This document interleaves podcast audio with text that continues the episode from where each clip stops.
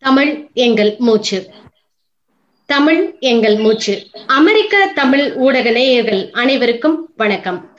படைப்பாளர் உலகம் என்ற நிகழ்வின் வழியே உங்கள் அனைவரையும் சந்திப்பதில் மகிழ்ச்சி. புலம்பெயர்ந்த தமிழர்களிடையே வாசிப்பிற்கான தளம் விரிந்தடை விரிந்தடைப்பது உள்ளபடியே மகிழ்வான செய்தி. வாசகர்களை இலக்கியத்திற்கான உரையாடலுக்குள் கொண்டு வரும் ஒரு தளமாக படைப்பாளர் உலகம் என்ற நிகழ்வை புத்தக தினத்தையொட்டி துவங்கி இருக்கிறது அமெரிக்க தமிழ் ஊடகம். அமெரிக்க தமிழ் ஊடகத்தின் வாசிப்பு வட்டத்தில் உங்களையும் இணைத்துக் கொள்ள American Tamil radio dot com என்ற இணையதளத்தில் உங்கள் விண்ணப்பங்களை பதிவு செய்யுங்கள். இந்த படைப்பாளர் உலகின் முதல் நிகழ்வாக இன்றைய சிறப்பு விருந்தினராக நம்மிடையே கலந்து கொள்ள இருப்பவர் இரண்டாயிரத்தி இருபதாம் ஆண்டிற்கான சாகித்ய அகாடமி விருது பெற்ற எழுத்தாளர் இமயம் அவர்கள்.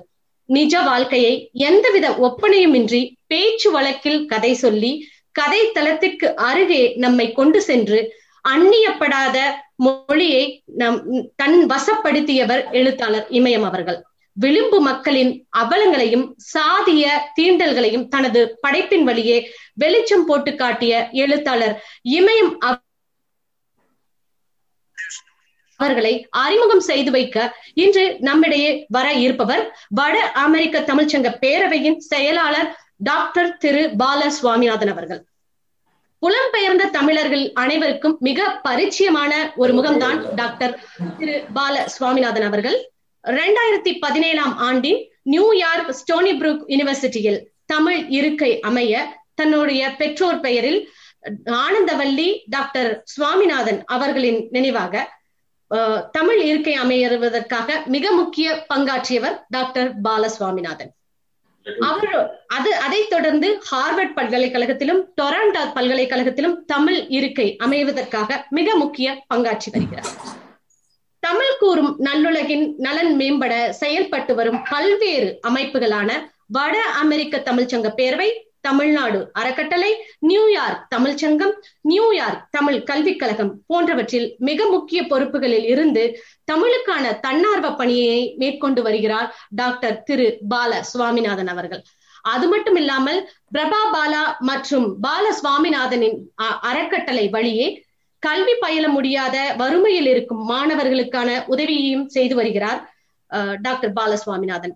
தொழில் முனைவோரின் பல புதிய தொழில் தொடக்கங்களிலும் முதலீடுகளாகவும் நிர்வாகத்திலும் உதவியும் வருகிறார் பாலசுவாமிநாதன். இன்னும் முக்கியமாக குறிப்பிட்டு சொல்ல வேண்டிய விடயம் என்னவென்றால் ஆயிரத்தி தொள்ளாயிரத்தி தொண்ணூத்தி இரண்டாம் ஆண்டிலேயே குழந்தைகளுக்கு தமிழ் பெயர் சூட்ட வேண்டும் என்ற ஆவலில் குழந்தைகளுக்கான தமிழ் பெயர் தொகுப்பு ஒன்றையும் வெளியிட்டுள்ளார் டாக்டர் பாலசுவாமிநாதன். பல்வேறு தமிழ் சங்கங்களின் வாழ்நாள் உறுப்பினராகவும் வட அமெரிக்க தமிழ்ச்சங்க பேரவையின் செயலாளராகவும் இருக்கும் டாக்டர் பால சுவாமிநாதன் அவர்களை நமது சிறப்பு விருந்தினர் இமயம் அவர் எழுத்தாளர் இமயம் அவர்களை அறிமுகப்படுத்த அழைக்கிறேன். வணக்கம். திருமதி அருள் மற்றும் திரு இமயம் அவர்களுக்கு எனது இனிய மாலை வணக்கம். இணைய வழியாக சேர்ந்திருக்கும் அமெரிக்க தமிழ் ஊடக நேயர்கள் மற்றும் தமிழ் ஆர்வலர்களுக்கும் என் வணக்கம். அமெரிக்க தமிழ் ஊடகம் தமிழ் இலக்கிய மற்றும் கலை உலக படைப்பாளர்களை உலக அரங்கில் முன்னிறுத்த வேண்டும் என்னும் உயர் நோக்குடன் படைப்பாளர் உலகம் நிகழ்ச்சியை அரங்கேற்றுவது குறித்து வட அமெரிக்க தமிழ்ச்சங்கை பேரவை சார்பாக எனது மகிழ்ச்சியை முதலில் தெரிவித்துக் கொள்கிறேன். முதல் நிகழ்வில் தன் சொல் ஆளுமையால் உயர்ந்து விளங்கும் தமிழகத்தின் மாயா ஆஞ்சலோ என்னும் எழுத்தாளர் இமயம் வருவது மிகச்சிறப்பு. கனடாவில் இயங்கி வரும் தமிழ் இலக்கிய தோட்டம் சார்பாக ஆண்டுதோறும் தமிழ் இலக்கியத்தில் சிறப்பாக இயங்கி வரும் எழுத்தாளர்களை கௌரவிக்கும் வகையில் இயல் விருது வழங்கப்பட்டு வருகிறது. அந்த வகையில் இரண்டாயிரத்தி பதினெட்டாம் ஆண்டுக்கான வாழ்நாள் சாதனையாளர் இயல் விருதை இருபத்தைந்து ஆண்டுகளுக்கும் மேலாக தமிழ் இலக்கிய உலகில் தொடர்ந்து இயங்கி வரும் எழுத்தாளர் இமயம் அவர்களுக்கு அறிவிக்கப்பட்ட போதுதான் இமயம் அவர்கள் எனக்கு அறிமுகம் என்று சற்று நாணத்துடன் தெரிவித்துக் கொள்கிறேன். அன்றிலிருந்து அவரது நேர்காணல்களையும் அவரது பிளாகினையும் கண்டும் வாசித்தும் சுவைத்தும் வருகின்றேன். எழுத்தாளர் இமயம் தமிழகத்தின் கடலூர் மாவட்டத்தைச் சேர்ந்தவர். தற்போது விருத்தாச்சலத்தில் ஆசிரியராக பணிபுரிந்து வரும் வே. அண்ணாமலை என்ற இயற்பெயர் கொண்ட இவர் எளிமையான விவசாய குடும்பத்தில் பிறந்தவர். தமிழ்நாட்டு கிராமங்களில் வாழும் ஒடுக்கப்பட்ட மக்களே இவர் கதைகளின் பாத்திரங்கள்.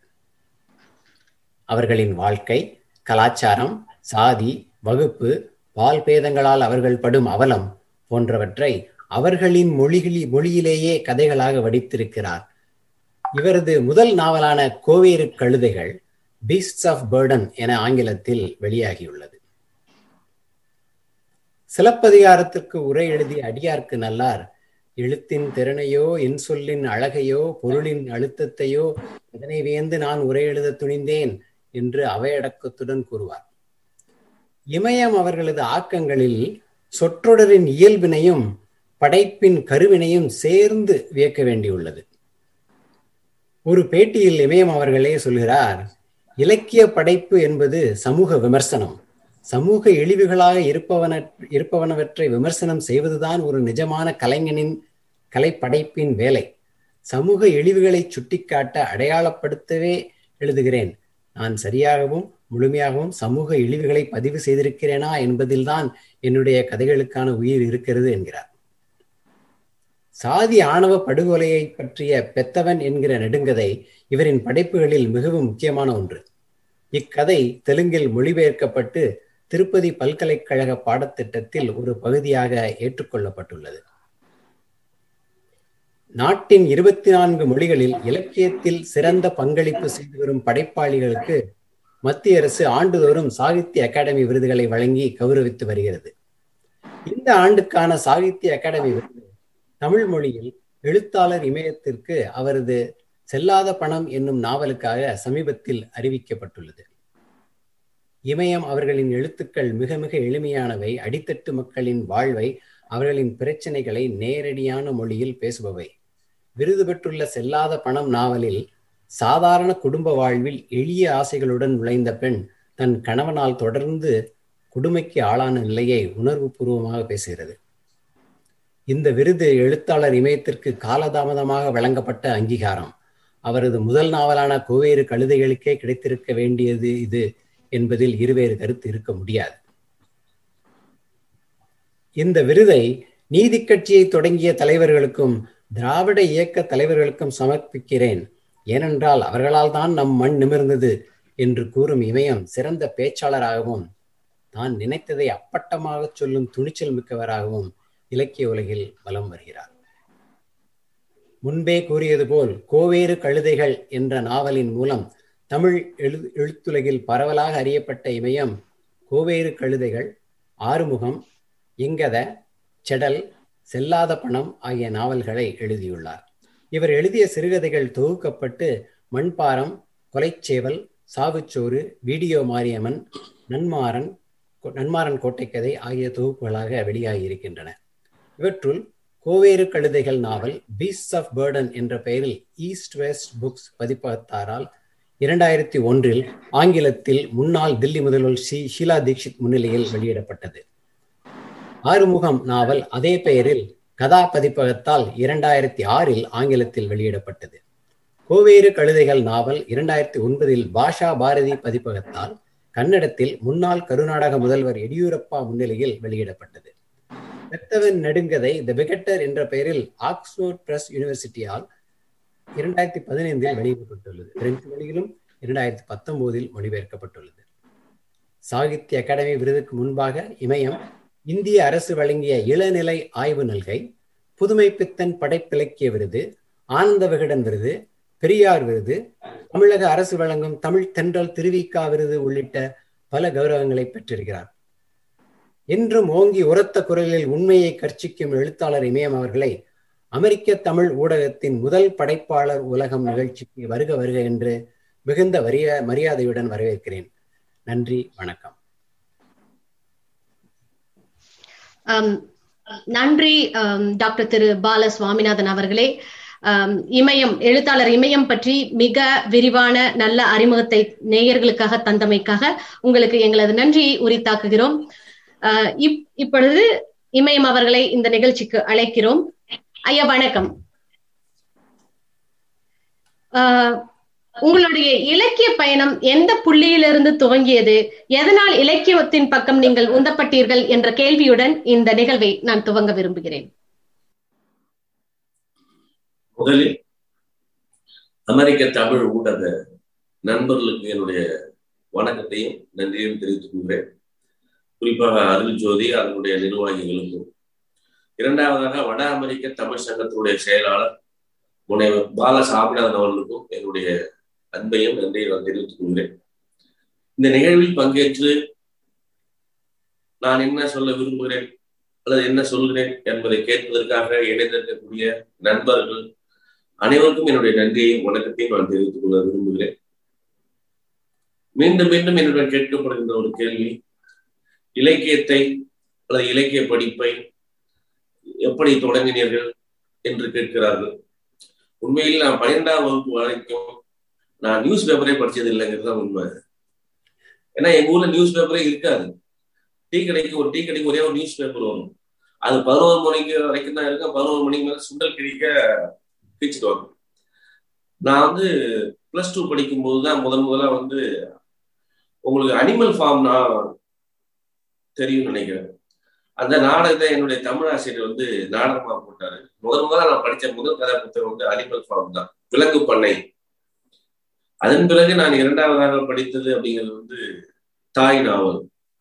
பெண்ணாடத்தில் ஒரு கம்யூனிஸ்ட் கட்சியில ஒரு கவிதை போட்டி வச்சாங்க.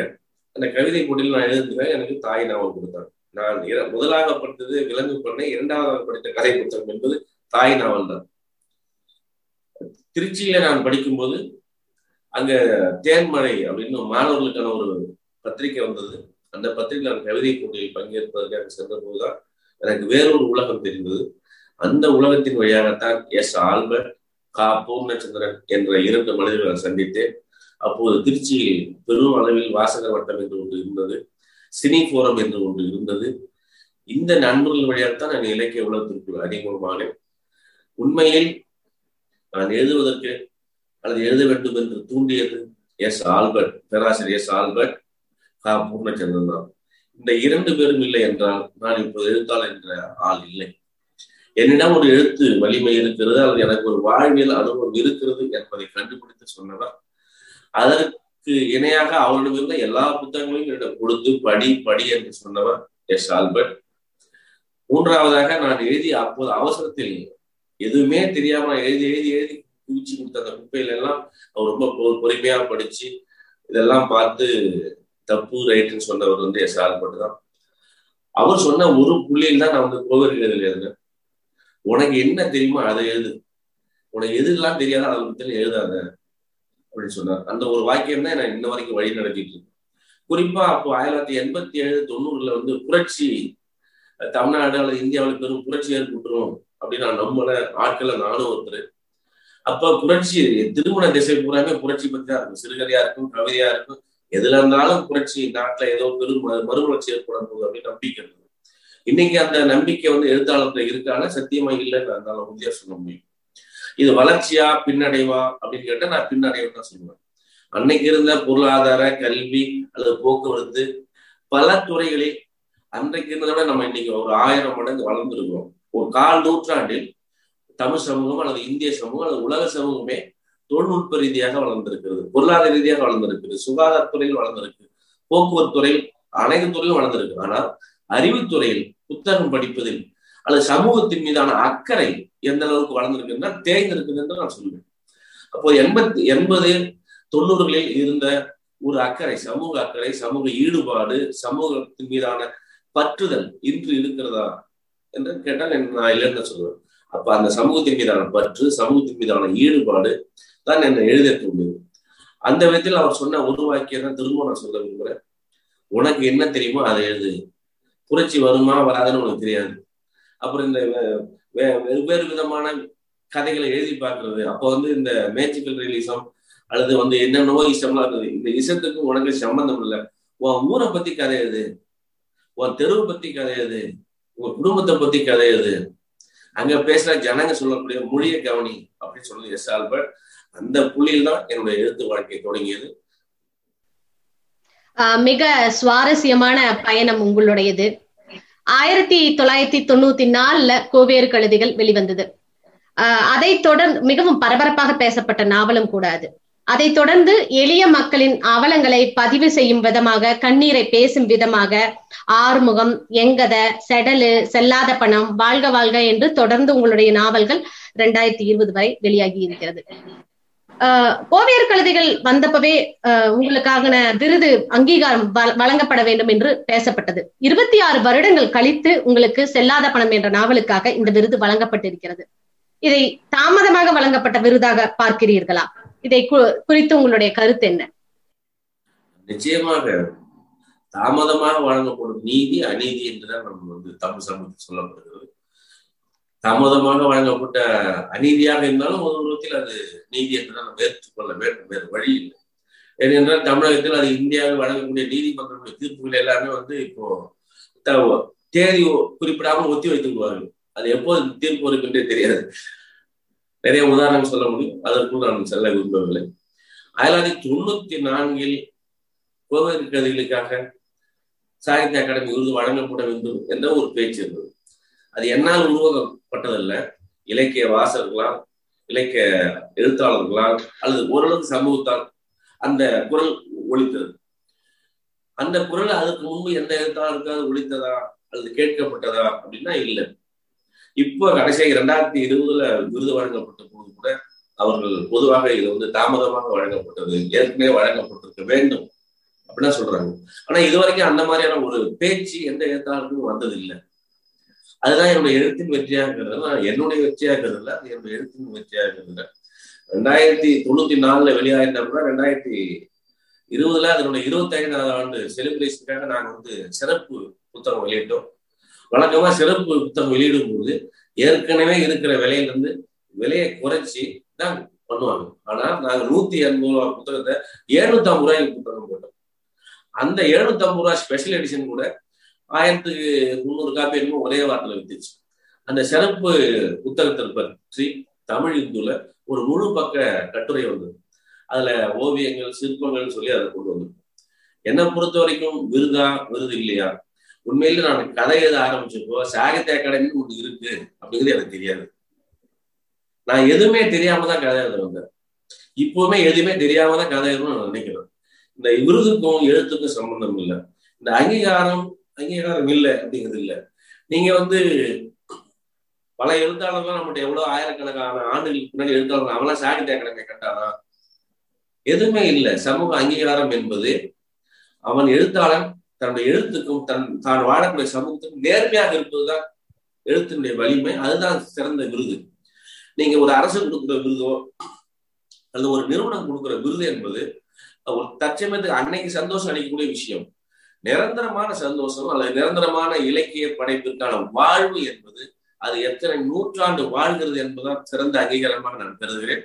இருந்தாலும் சாகித்ய அகாடமி விருது வழங்கப்பட்டது. ஓரளவுக்கு மகிழ்ச்சி அளிக்கத்தான் செய்கிறது. ஏன் அளிக்கிறது என்றால் அமெரிக்காவில் இருக்கக்கூடிய அருள் ஜோதி என்னை தொடர்பு கொள்வதற்கு அது ஒரு வழியாக இருந்தது. வட அமெரிக்க தமிழ் சங்கத்தினுடைய செயலாளர் டாக்டர் பால சாமிநாதன் அவர்கள் என்னை தொடர்வதற்கு இது ஒரு துணை செய்திருக்கிறார். அந்த அளவில் தான் நான் மகிழ்ச்சி அடைகிறேன். ரொம்ப மகிழ்ச்சிங்க ஐயா. இதை தொடர்ந்து கோவேறு கழுதைகள்ல ஆரோக்கியம் சகாயம் மேரி. ஆறுமுகம்ல தனபாக்கியம் சின்ன பொண்ணு அபிதா வசந்தா. செடல்ல செடலு பூவரும்பு. எங்கதல கமலா. செல்லாத பணம்ல ரேவதி அமராவதி. வாழ்க வாழ்கல சொர்ணம் ஆண்டாள் கண்ணகி கோமதி. இப்படி உங்களுடைய சிறுகதைகள்லையும் பெண் கதாபாத்திரங்கள் மிக முக்கிய இடம் பிடிச்சிருக்கு. சமூக மாற்றத்துல உங்களுடைய பெண் கதாபாத்திரங்களோட பங்கு இவர்களுக்கான இடம் என்ன? இது எல்லாமே வந்து பல இடத்துல சொன்ன ஒரே வாக்கியம் தான் இது எல்லாமே இமயம் எழுதின கதாபாத்திரங்கள் இல்ல அல்லது இமயம் எழுதின கதைகள் இல்ல. சமூகம் எழுதிய கதைகள் சமூகம் உருவாக்கிய பெண்கள் தான். கோவர் கதைகள் நாவல்ல வரக்கூடிய ஆரோக்கியத்தை இமயங்களால் உருவாக்குனார் ஒரு வண்ணார சமூகம் துணி வெளுக்கிற சமூகத்தை உருவாக்குனது சமூகம் தான் அந்த பெண்ணுக்கு அந்த குடும்பத்திற்கு கொடுக்கப்பட்ட தண்டனைகள் இழிவுகள் சிறுமைகள் எல்லாமே வந்து சமூகத்தால் உருவாக்கப்பட்டது. அவருடைய உழைப்பை வாங்கியது சமூகம். ஆனால் அவர்களுக்கு அதற்கான அங்கீகாரத்தை கொடுக்க மறுத்தது சமூகம். சமூகத்தில் இப்படி ஒரு இழிவு இருக்கிறது. நீங்கள் இன்னொரு மனிதரை இழிவுபடுத்தல் என்று சொல்வதற்காக எழுதப்பட்டது போவீர்கள். அந்த ஆரோக்கியத்தை உருவாக்கியது இமயம் அல்ல சமூகம். அதே போன்று ஆறுமுக நாளில் வரக்கூடிய தனபாக்கியம். தனபாக்கியம் ஒரு ஒரு விதத்தில் கிராம பெண்ணாகிறது எப்படி ஒரு நகரமயமாகும் போது அந்த நகரமயமாக ஒரு சூழலில் ஒரு பாலியல் தொழிலுடைய வளர்ச்சி உருவாகிறது. அல்லது கிராமத்திலிருந்து அப்பாவியாக செல்லக்கூடிய பெண்கள் எளிதாக செல்லக்கூடிய ஒரு தொழிலாக எப்படி பாலியல் தொழில் இருக்கிறது? அப்புறம் இந்த ஆரோவில் ஒரு ஆன்மீக நகரம் என்று அவர் உருவாக்குறார் ஆயிரக்கணக்கான நிலப்பரப்பை ஏழைகள் முன்பு வாங்கி கொண்டு நீங்கள் யாருக்கான ஒரு ஆன்மீகத்தை உருவாக்க விரும்புறீங்க அப்படிங்கிற ஒரு கேள்வி. எனக்கு ஆன்மீகம் சோத்துக்கே இல்லாதவனுக்கு எதுக்கு ஆன்மீகம்? ஒருத்தனுக்கு சோறு போடுறதா பெரும் சிறந்த ஆன்மீகம். சோறு போடக்கூடிய நிலத்தை நீங்க பிடிங்கிக்கிட்டு நீங்க ஆன்மீகத்தை கத்துற சொல்றீங்க. உற்பத்தி உணவு உற்பத்தி அல்லது விவசாயங்கிறது வந்து மனுஷன் மட்டும் சோறு சாப்பிடுறாங்க இல்லை. அந்த உணவு உற்பத்தியோட இயற்கை சம்பந்தப்பட்டது. பூச்சி பாம்பு பள்ளி நாய் எல்லா உணவு விலங்குகளுக்கும் உணவு உற்பத்தி ஆகுற அந்த நிலத்துல. இது எல்லாத்தையும் நீங்க எடுத்துட்டு வெறும் நாங்க ஆன்மீகம் சொல்லித்தர போறோம். ஒருத்தன் பசி பட்டினியா செத்துட்டு இருக்கும்போது நீ வந்து ஆன்மீகமா இருக்குன்னு சொன்னா அது உண்மையிலேயே வேடிக்கையா இருக்கு. அதை கிண்டல் பண்றதுக்காக நான் எழுதின ஆரம்பித்தேன் ஆறுமுக நாவல் எனக்கு ஒரு நகரமயமாகும் போது கிராமம் எப்படி வந்து சீரழிக்கப்படுது? நீ சென்னையில பெரும் நகரங்கள் இருக்கக்கூடிய விவசாய இந்த தினக்கூலிகள் இருக்காங்க இல்லையா? இவங்க எல்லாம் ஏதோ ஒரு விதத்துல கிராமத்துல இருந்து புலம்பெயர்ந்தவர்கள் தான். இப்ப அமெரிக்காவில் இருக்கும்போது புலம்பெயர்ந்தவர்கள் சொல்ல முடியாது. கிராமத்துல இருந்து சென்னைக்கு போயிருக்கான் இல்லையா? சென்னையில இருந்து பம்பாய்க்கு போயிருக்கான் இல்லையா? சென்னையில இருந்து கேரளாவுக்கு போயிருக்கான் இல்லையா? பெங்களூர் போயிருக்கான் இவ எல்லாமே புலம்பெயர்ந்தவர்கள் தான். அவனுக்குன்னு ஒரு ஊடு இருந்தது. அவனுக்குன்னு ஒரு ஊர் இருந்தது. அவனுக்குன்னு ஒரு சொந்தம் இருந்தது. எதுவுமே இல்லாம சென்னையில போய் கிடக்குறாங்க. சென்னையில அண்ணா சாலையில ராத்திரியில பிளாட்மா படுக்க இடம்லாம் படுத்துக்கிற எத்தனையோ குடும்பங்கள். அப்ப இந்த நகரமயமாதல் மனிதர்களை எப்படி நிலத்திலிருந்து பிடுங்குகிறது? அப்ப பிடுங்கும் போது அவங்க என்னவா மாறுறாங்க? அவங்களுடைய வாழ்க்கையில ஏற்படக்கூடிய சிக்கல்கள் என்னங்கிறது தான் அப்போ தனபாக்கியத்தை வந்து நான் உருவாக்கல சமூகம் தான் உருவாக்குது. ஒரு பாலியல் தொழிலாளியை யார் உருவாக்குறாங்க? ஒரு பெண் வந்து உண்மையிலேயே என்னுடைய வாழ்க்கை லட்சியம். இதை தவிர வேற எந்த லட்சியமே இல்லை. நான் பாலியல் தொழிலாளி ஆகுதான் அப்படின்னு சொன்ன ஒரு பெண்ணை உலகத்துல காட்ட முடியுமா? ஆனா தொடர்ந்து சமூகத்துல வந்து பாலியல் தொழிலாளி உற்பத்தி ஆகிட்டே இருக்காங்க. சரி ஒரு ஐநூறு வருஷத்துக்கு முன்னாடி வறுமை இருந்தது. அதனால பெண்கள் பாலியலுக்கு தொழிலுக்கு ஈடுபடுத்தப்பட்டாங்க. அப்படின்னு சொல்லலாம். இன்னைக்கு வறுமை இருக்கா? உணவு பஞ்சம் இன்னைக்கு இல்லை. ஓரளவுக்கு செட்டில் ஆயிருக்கு. தமிழ்நாட்டுல இந்தியாவில் எல்லாமே செட்டில் குறைஞ்சிருக்கு. அப்படி இருக்கிற ஒரு காலத்துல கூட எப்படி இந்த தொழில் வந்து தொடர்ந்து முன்னிலைப்படுத்தப்படுது? இன்று உலக அளவுல பெரும் பொருளாதாரத்தை ஈட்டக்கூடிய தொழிலா இந்த பாலியல் தொழில் இருக்குங்கிறது எல்லாருக்குமே தெரியும். அப்ப இந்த சமூகம் யாரை உருவாக்குகிறது? திருடர்களும் பாலியல் தொழிலாளிகளும் எப்படி தொடர்ந்து உற்பத்தி செய்யப்படுகிறார் என்று கேட்பதற்காக சமூகத்தின் முன் வைப்பதற்காகத்தான் இந்த நாவல் எழுதப்பட்டது. இந்த திருடர்களையும் பாலியல் தொழிலாளியை உருவாக்குவது இமயம் அல்ல தமிழ் சமூகம் அல்லது இந்திய சமூகம் உலக சமூகம் என்று சொல்வதற்காக எழுதப்பட்டதான் ஆரம்பம் நாவல் கட்டாயங்க உங்களுடைய கதாபாத்திரங்களுடைய உங்களை மிகவும் கவர்ந்த கதாபாத்திரம் உங்களை மிகவும் பாதித்த கதாபாத்திரம்னு உங்க நாவல்ல எதை சொல்லுவீங்க? யார சொல்லுவீங்க? எனக்கு பிடிக்காத நான் ஏமா எழுத போறேன்? இது பிடிக்கும் இது பிடிக்காது. இது விருப்பமானது இது விருப்பம் இல்லாது எனக்கு விருப்பம் இல்லாத காரியத்தை நான் ஏன் செய்ய போறேன்? மிக முக்கியம். இதை எழுதாட்டி என்னால உயிரோடு இருக்க முடியாது. இதை எழுதாட்டி இன்னைக்கு சாப்பிடாம சாப்பிட முடியாது. இந்த இந்த கதையை எழுதாட்டி என்னால செயல்பட முடியாதுங்கிற ஒரு நிலை வரும்போது நான் கதையை எழுதுறேன் இதுல வந்து தனிப்பட்ட விருப்பு வெறுப்பு ஆசை ஈடுபாடு அக்கறை எல்லாம் இல்லை. இந்த சமூகத்துல இது வரைக்கும் யாரும் இந்த தகவலை சொல்லல. இந்த தமிழ் சமூகத்துல இந்த தகவல் கட்டாயம் சொல்லப்பட வேண்டும். அது இலக்கிய படைப்பாக சொல்லப்பட வேண்டும். அதுல எந்த தயவு தாட்சனுக்கு இடம் இல்லை அப்படிங்கிற ஒரு நிலைப்பாடு வரும்போதுதான் அந்த கதை என்னை எழுதுன்னு என்னை தூண்டணும். அந்த கதை என்னை எழுதி எழுதி முடி அப்படின்னு என்னை தூண்டும் போதுதான் நான் அந்த கதைக்கே வரேன். இதுல வந்து எனக்கு ஆரம்பத்தில் இருக்கக்கூடிய தனபாக்கியத்தின் மீது தனிப்பட்ட ஈடுபாடு கிடையாது. ஒவ்வொரு கதையில் வரக்கூடிய ஆரோக்கியத்தின் மீது தனிப்பட்ட அன்பு கிடையாது. செடல்ல வரக்கூடிய செடல் மீது தனிப்பட்ட ஈடுபாடு அக்கறையே கிடையாது. கமலா அல்லது வாழ்க வாழ்க்கை வரக்கூடிய சொர்ணம் கண்ணகி மீது தனிப்பட்ட ஈடுபாடு அக்கறை இல்லை. இது எல்லாமே சமூகத்திலே ஒரு பகுதி. நான் காட்ட விரும்புவது அல்லது உருவாக்க விரும்புவது சமூகம். இப்ப இப்படி இருக்கு. சமூகத்தில் இருக்கக்கூடிய மனிதர்கள் என்னவாக இருக்கிறார்கள். அந்த மனிதனுடைய வாழ்க்கையில் ஏற்படக்கூடிய நெருக்கடிகள் சங்கடங்கள் அல்லது சமூகம் தரக்கூடிய நெருக்கடிகள் என்ன என்பதுதான். இதன் மூலமாக நான் சொல்ல விரும்புவது அல்லது காட்ட விரும்புவது தமிழ் சமூகத்தினுடைய ஒரு சித்திரத்தை இந்த தமிழ் சமூகம் இப்போது அல்லது இந்த பார்வையில் என்னவாக இருக்கிறது? இன்னொன்னு ஒரு இலக்கியம் அல்லது இலக்கிய படைப்பு என்பது என்னவென்றால் ஒரு தனி மனிதனுடைய கதையை எழுதுவது அல்ல ஒரு குடும்பத்தினுடைய கதையை எழுதுவது அல்ல ஒரு சமூகத்துடைய கதையை எழுத வேண்டும். சமூகத்தின் கதையை எதற்காக எழுத வேண்டும்?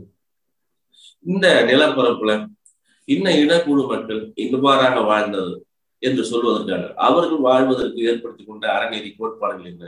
அவர்கள் அன்றாடம் பயன்படுத்திய அந்த உறவு முறைகள் என்ன அவர்கள் பயன்படுத்திய மொழி என்னவாக இருந்தது என்பதுதான் இந்த மொழி இன்னும் ஒண்ணு சொல்ல போன இந்த குறிப்பா உலகமே மொழியால் கட்டமைக்கப்பட்டது. நம்முடைய வாழ்க்கையில் மொழியால் கட்டமைக்கப்பட்டது. இந்த மொழியை உருவாக்குவதன் இலக்கியம். நீங்க ரெண்டாயிரம் வருஷத்துக்கு முன்னாடி இன்னைக்கு உங்களுடைய அடையாளம் இருக்கிறது மொழிதான். அந்த ரெண்டாயிரம் வருஷத்துக்கு முன்பு அல்லது அதற்கு அது தொடர்ச்சியாக எழுதப்பட்ட இலக்கிய படைப்புகள் தான் நீங்கிறது தமிழ் மொழிங்கிறது தமிழ் பண்பாடுங்கிறது தமிழ் கலாச்சாரங்கிறது. அப்ப இலக்கியம் தான் நம்முடைய சமூகத்தினுடைய அடையாளம். இலக்கிய படைப்புகள் தான் நம்முடைய வாழ்வியல். ஆக நான் உருவாக்க விரும்புவது தனி மனிதனுடைய கதை அல்ல. தனி மனித குடும்ப கதை அல்ல. நான் ஒரு சமூக வாழ்வை உருவாக்குகிறேன். இந்த சமூக வாழ்வை ஏன் உருவாக்குகிறேன்? அல்லது எழுதி காட்டுகிறேன்? அப்படின்னு சொன்னா இன்னும் ஒரு ஐநூறு வருஷம் கழிச்சு யாரோ ஒருத்தன் வரும் அப்ப நம்முடைய மூதாதையர்கள் என்னவாக இருந்தார்கள்? நம்முடைய சமூகம் தமிழ் சமூகம் அல்லது நிலப்பரப்பு என்னவாக இருந்தது என்று அறிவதற்கான ஒரு கருவி. இந்த அறிதல் தான் சமூகத்துக்கான உண்மையான கல்வி. தனக்கு முந்தைய சமூகம் என்னவாக வாழ்ந்தது என்ற அறிவுதான் நிஜமான கல்வி. அதில்தான் நம்முடைய எல்லா அறிவுகளையும் பெற முடியும். இப்போது நீங்கள் எல்லாம் சொல்றீங்க இல்லையா? தமிழ் எங்களுக்கு முச்சி. தமிழ் கூறும் நல்லுலகம்ங்கிற வார்த்தையை நீங்க பயன்படுத்திருக்கீங்களா அது யார் எழுதுது? ஒரு கவிஞர் எழுது யாரும் ஒரு யாவரும் எழுந்து யாரு ஒரு கவிஞர் எழுது நெற்றிக்கண் திறப்பினும் குற்றம் குற்றமென்னு சொன்னது யாரு? ஒரு கவிஞர் எழுது பிச்சை புகழ் கற்கை நன்றி எழுந்து யாரு? இப்படி இந்த வாக்கியங்களால் உருவான தமிழ் சமூகம். இந்த வாக்கியங்கள் தான் இந்த தமிழ் சமூகத்தை உருவாக்கி நடத்திக்கிட்டு போயிட்டு இருக்கு ஆக திருவள்ளுவர்ல இருந்து தொல்காப்பியில இருந்து ஔவையார்ல இருந்து நக்கீரர்கள் எல்லா எழுத்தாளரும் உருவாக்குனதுதான். நீங்க தமிழ் சமூகம்னா நீங்கள் நான் இல்லை. இந்த எழுத்தாளர்கள் உருவாக்கின சமூகம் தான். இந்த எழுத்தாளர்கள் உருவாக்கின பண்பாடு தான். இந்த எழுத்தாளர்கள் உருவாக்கின கலாச்சாரம் தான். நான் செய்ய விரும்புவது இன்னைக்கு நான் வாழ கா வாழ்ற காலத்துல என்னுடைய தமிழ் சமூகம் தமிழ் நிலப்பரப்பு என்னவாக இருந்தது? அதனுடைய கலாச்சார பண்பாட்டு அழகியல் கூட என்ன என்பதை பதிவு செய்வதற்காகத்தான் எழுதுகிறேன். இந்த ஒரு பெரும் பணி என்று நான் நினைக்கிறேன். இந்த மொழியோடு தொடர்புடையது. இந்த மொழிதான் ஒவ்வொரு இனத்தினுடைய அடையாளமாக இருக்குது இந்த மொழிதான் சமூகத்தினுடைய அடையாளமாக இருக்குது ஆக இந்த மொழியை உருவாக்குகிற காரியத்தில் ஈடுபட்டிருக்கிறேன் தவிர ஆரோக்கியத்தை உருவாக்குவது அதாவது தனபாக்கியத்தை உருவாக்குவது கமலாவை உருவாக்குவது இவர்கள் வழியாக இந்த சமூகத்தை உருவாக்கி காட்ட நான் விரும்புகிறேன் ஆவணப்படுத்த விரும்புகிறேன். ஓகே நீங்க வந்து ஒரு குறிப்பிட்ட இனக்குழு அதாவது தலித் மக்களை மட்டும் மையப்படுத்தி கதை எழுதுறதா ஒரு பேச்சு இருக்கு. உங்களுடைய வந்து எந்த வகைமையான எழுத்தாளர் அதாவது எழுத்துக்கள்லயே பல வகைமை இருக்குது. மார்க்சியம் இருக்குது பெண்ணியம் இருக்குது பல இசங்கள் இருக்குது தலித்திய இலக்கியம்னு இருக்கு. அந்த மாதிரி ஏதாவது ஒரு வகைமைக்குள்ள உங்களை அடையாளப்படுத்திப்பீங்களா நீங்க? ரொம்ப இந்த கேள்வி தொடர்ந்து இருபத்தைந்து ஆண்டுகளா என்கிட்ட வைக்கப்பட்டுட்டே இருக்கு. இருபத்தஞ்சு வருஷமா இந்த கேள்வியை நான் நிராகரிச்சுட்டே வந்துட்டு இருக்கேன். நான் திரும்ப திரும்ப வந்து தமிழ் எழுத்தாளன் அப்படின்னு நான் சொல்றேன். தமிழ் சமூகத்தை எழுதக்கூடிய ஆவணப்படுத்தக்கூடிய ஒரு எழுத்தாளன். நான் வந்து தலித் எழுத்தாளன் இல்லை அல்லது பெண் எழுத்தாளன் இல்லை மார்க்ஸ் எழுத்தாளன் இல்லை அல்லது விளிமல் எழுத்தாளன் இல்லை அல்லது முஸ்லீம் எழுத்தாளன் இல்லை கிறிஸ்துவ எழுத்தாளன் தமிழ் சமூகத்திற்கு ஒரு தான். தமிழ் சமூகத்துக்கு ஒரு மொழி தான் இருக்கு. தமிழுக்கு என்று ஒரு கலாச்சாரம் தான் இருக்கு பண்பாடு தான் நான் ஒட்டுமொத்த தமிழ் சமூகத்தை தான் எழுத விரும்புகிறேன் அதுல வந்து இந்த ஜாதிக்குரிய இலக்கியம் இந்த ஜாதிக்குரிய கவிதை இந்த ஜாதிக்குரிய சிறுகதை எழுதுறது வந்து நல்லது இல்லை நான் தொடர்ந்து சொல்லிட்டே இருக்கேன். என்னோட திருமணம் அதுதான். ஒரு இப்ப நான் வந்து தலித் சமூகத்தை எழுதுனா அப்ப வன்னியர் சமூகம்னு ஒண்ணு இருக்கா? இலக்கியம்னு ஒண்ணு இருக்கா? கவுண்ட் சமூக இலக்கியம்னு ஒண்ணு இருக்கு. பிராமண இலக்கியம்னு ஒண்ணு இருக்கு. அது வந்து என்னென்ன ஜாதிகள் இருக்கு தமிழ்நாட்டுல எல்லா ஜாதிக்கும் இலக்கியம். ஆக்சுவலி இந்த ஜாதிகள் கூடாது இந்த ஜாதிகள் அசிங்கம் இருக்கக்கூடாது ஜாதிகள் சார்ந்த இழிவுகள் இருக்கக்கூடாதுன்னு நான் கதை எழுதுறேன் ஆக நானே திரும்ப திரும்ப வந்து நான் தலித் எழுத்தாளன் அல்லது கிறிஸ்துவ எழுத்தாளன் அல்லது முஸ்லீம் எழுத்தாளன் என்று அடையாளப்படுத்திக் கொள்வது என்பது உண்மையிலே ஒரு எழுத்தாளனுக்கு அவமானம் நான் திரும்ப திரும்ப ரிப்பீட் பண்ணிட்டே இருக்கேன். முப்பது ஆண்டுகளா அப்படி சொல்லக்கூடாது. அது என்ன நான் திருப்பி ஜாதி கட்டமைக்கப்படுது. திருப்பி ஜாதிய வரையறுக்கு ஒரு ஆளை வந்து பிக்ஸ் பண்றதுங்கிறது சமூக குற்றம்னு கூட நான் சொல்ல தயார் என்ன கேட்டா இலக்கியம் என்பது ஒரு வரையறைக்கு உட்பட்டதில்ல ஒரு எல்லைக்கு உட்பட்டதில்ல ஒரு ஜாதிக்கு உட்பட்டதில்ல. அப்ப நான் எதுல ஜாதி சங்க அறிக்கை இல்ல. நான் சமூகத்துடைய இலக்கியத்தை எழுதுறேன் நீங்க கேட்கறது அல்லது பிறர் கேட்கறது நான் ஜாதி சங்க அறிக்கை எழுதுறேன் அப்படின்னு சொல்லுங்க இப்ப கோவருக்கு அதுல படிக்கும்போது அது தலித்த வாழ்க்கை மட்டும்தான் பேசுச்சா? அந்த பெண்ணோடு வாழக்கூடிய மனிதர்கள் எல்லாம் தலித்துகள் மட்டும்தானா? அந்த ஊரோட நிலம் இல்லையா? அந்த ஊரோட காற்று இல்லையா? அந்த ஊரோட செடி இல்லையா? இதெல்லாம் அந்த ஊருக்கான தானே? அப்ப தலித்துக்கு ஒரு மரம் இருக்கா? தலித்துக்கு நீங்க உங்க சமூகம் சட்ட ரீதியாக நீங்க வந்து ஒதுக்கி வச்சிருக்கீங்க. அல்லது வந்து ஊர் என்பதே வந்து தலித்துகள் இல்லை அப்படிங்கிறது நான் ஊருங்கிறது வந்து எல்லாரும் சேர்ந்தது அப்படின்னு நான் நினைக்கிறேன். திரும்ப திரும்ப என்னென்ன கேட்கப்படுகிற ஒரு விதத்துல என்ன கோபப்படுத்துகிற எரிச்சல் விட்டுகிற ஒரு கேள்வியாக இருக்குது முப்பது வருஷமா நான் இருக்கிற வந்து ரொம்ப கோபமா பதில் சொல்லிட்டே இருக்கேன். ஆனால் திரும்ப திரும்ப சமூகம் வந்து என்கிட்ட வைக்கக்கூடிய மிக முக்கியமான ஒரு கேள்வியாக நீங்கள் எழுதுவது தலித் இலக்கியமா? அப்படின்ற கேள்வி கேட்கும் போதே இப்ப இந்த சாகித்ய அகாடமி விருது அளிக்கப்பட்ட போது ஒரு கேள்வி ஹிந்துல ஒரு கேள்வி ஒரு ஒரு கட்டுரை வந்தது. அதில் வந்த ஒரு ஒரு வாக்கியம் என்னை ரொம்ப கோபப்பட்டது தொடர்ந்து தலித் எழுத்தாளர்களுக்கு சாகித்ய அகாடமி விருது வழங்கப்படுவது மகிழ்ச்சி அளிக்கிறது அப்படின்னு ஒரு வாக்கியம். ஒரு தமிழ் எழுத்தாளனுக்கு நல்ல எழுத்தாளனுக்கு தரமான எழுத்தாளனுக்கு தரமான புத்தகத்திற்கு இந்த விருது அளிக்கப்பட்டது மகிழ்ச்சி அளிக்கிறது என்று சொல்வது வேறு. தலித் எழுத்தாளர்களுக்கு விருது அளிக்கப்படுவது மகிழ்ச்சி அளிக்கிறது என்பது வேறு. இது ஒரு மிக முக்கியமான ரைட்டர் எதுனா ஒரு கட்டுரை. அந்த கட்டுரை இது சமூக உளவியல் சமூக மனநிலை. உங்களுக்குள் இருக்கக்கூடிய ஜாதி உணர்வு எந்த இடத்துலயும் அடங்கி இருப்பதில்லை அப்படிங்கிறத காட்டுது. ஒரு விருது அளிக்கும் போது ஏன் தலித் எழுத்தாளர் நீங்க சொல்றீங்க? கவுண்டர் அளிக்கும் போது கவுண்டர் அளிக்க விருது அளிச்சாங்க மகிழ்ச்சி அளிக்கிறது இருக்கலாம் பிராமணருக்கு அளிக்கப்பட்டது பிராமணருக்கு அளிக்கப்பட்டது மகிழ்ச்சி அளிக்குதுன்னு சொல்லியிருக்கலாம் முஸ்லீமுக்கு அளிக்கப்பட்ட போது முஸ்லீமுக்கு வழங்கப்பட்டது மகிழ்ச்சி அளிக்க சொல்லியிருக்கலாம் யாருக்கும் இந்த வார்த்தையை பயன்படுத்தாத போது என்னை பார்த்து எனக்கு விருது அளிக்கப்படும் போது நீங்க என்ன சொல்றீங்க? தலித்துக்கு விருது அளிக்கப்பட்டது. அதனால் நான் மகிழ்ச்சி அளிக்கிறேன். அப்ப வேற சமூகத்துக்கு விருது அளிச்சா நீங்க மகிழ்ச்சி அடைய மாட்டீங்களா? இது என்னன்னா தமிழ் சமூகம் ஜாதியால் கட்டமைக்கப்பட்ட சமூகமாக இருக்குது ரெண்டாயிரத்தி இருபத்தி ஒன்னிலும் நீங்க படிச்சிருக்கீங்க எல்லா துறையிலும் வளர்ந்துருக்கிறீங்க. ஆனா உங்களுக்கு மூல வளர்ச்சி ரொம்ப குறைவா இருக்கு. அந்த ஜாதிய கட்டுமானது ஒரு நூல் நீங்க விலகல அப்படிங்கிறது தான். ஆக இது என்னன்னா திரும்ப திரும்ப உங்களை நீங்களே சிறுமைப்படுத்துறீங்க. என்ன சிறுமைப்படுத்துறேன்னு இல்ல உங்களை நீங்களே சிறுமைப்படுத்துக்கிறீங்க. வேற யாருக்கும் வராத கேள்வி என்னை கண்டாலும் உங்களுக்கு அந்த கேள்வி வருது என்றால் இது என்ன அர்த்தம்? நான் தமிழ் சமூகத்துல இந்திய சமூகத்துல வாழ்றது அப்படிங்கறத வந்து இந்த ஜாதிய கட்டுமானத்துக்குள் தான் வாழ்றோம். அப்ப நீங்க ஒரு புஷத்தை படிக்கும்போது இது தலித் எழுத்தாளர் எழுதின புத்தகம் நான் படிக்கிறீங்க? இது வேற ஒரு சமூக எழுத்தாளர் எழுதின புத்தகம் நான் படிக்கிறீங்க? அந்த புத்தகம் நல்லா இருக்கா இல்லையா அப்படின்னு தான் நீங்க படிக்கிறீங்க. இப்ப அமெரிக்க லிட்ரேச்சர் படிக்கிறான் ரஷ்யன் லிட்ரேச்சர் படிக்கிறான் பிரெஞ்சு லிட்ரேச்சர் படிக்கிறான். எந்த தேசத்துக்காரன் எதுனா எந்த மொழி இனத்துக்காரன் எதுனா அப்படின்னு நான் பார்த்தா படிக்கிறீங்க? எதுவுமே இல்லாத போது தமிழ்நாட்டுல மட்டும் இந்தியாவில மட்டும் இது தலித் எழுத்தாளர் எழுதின புத்தகம்.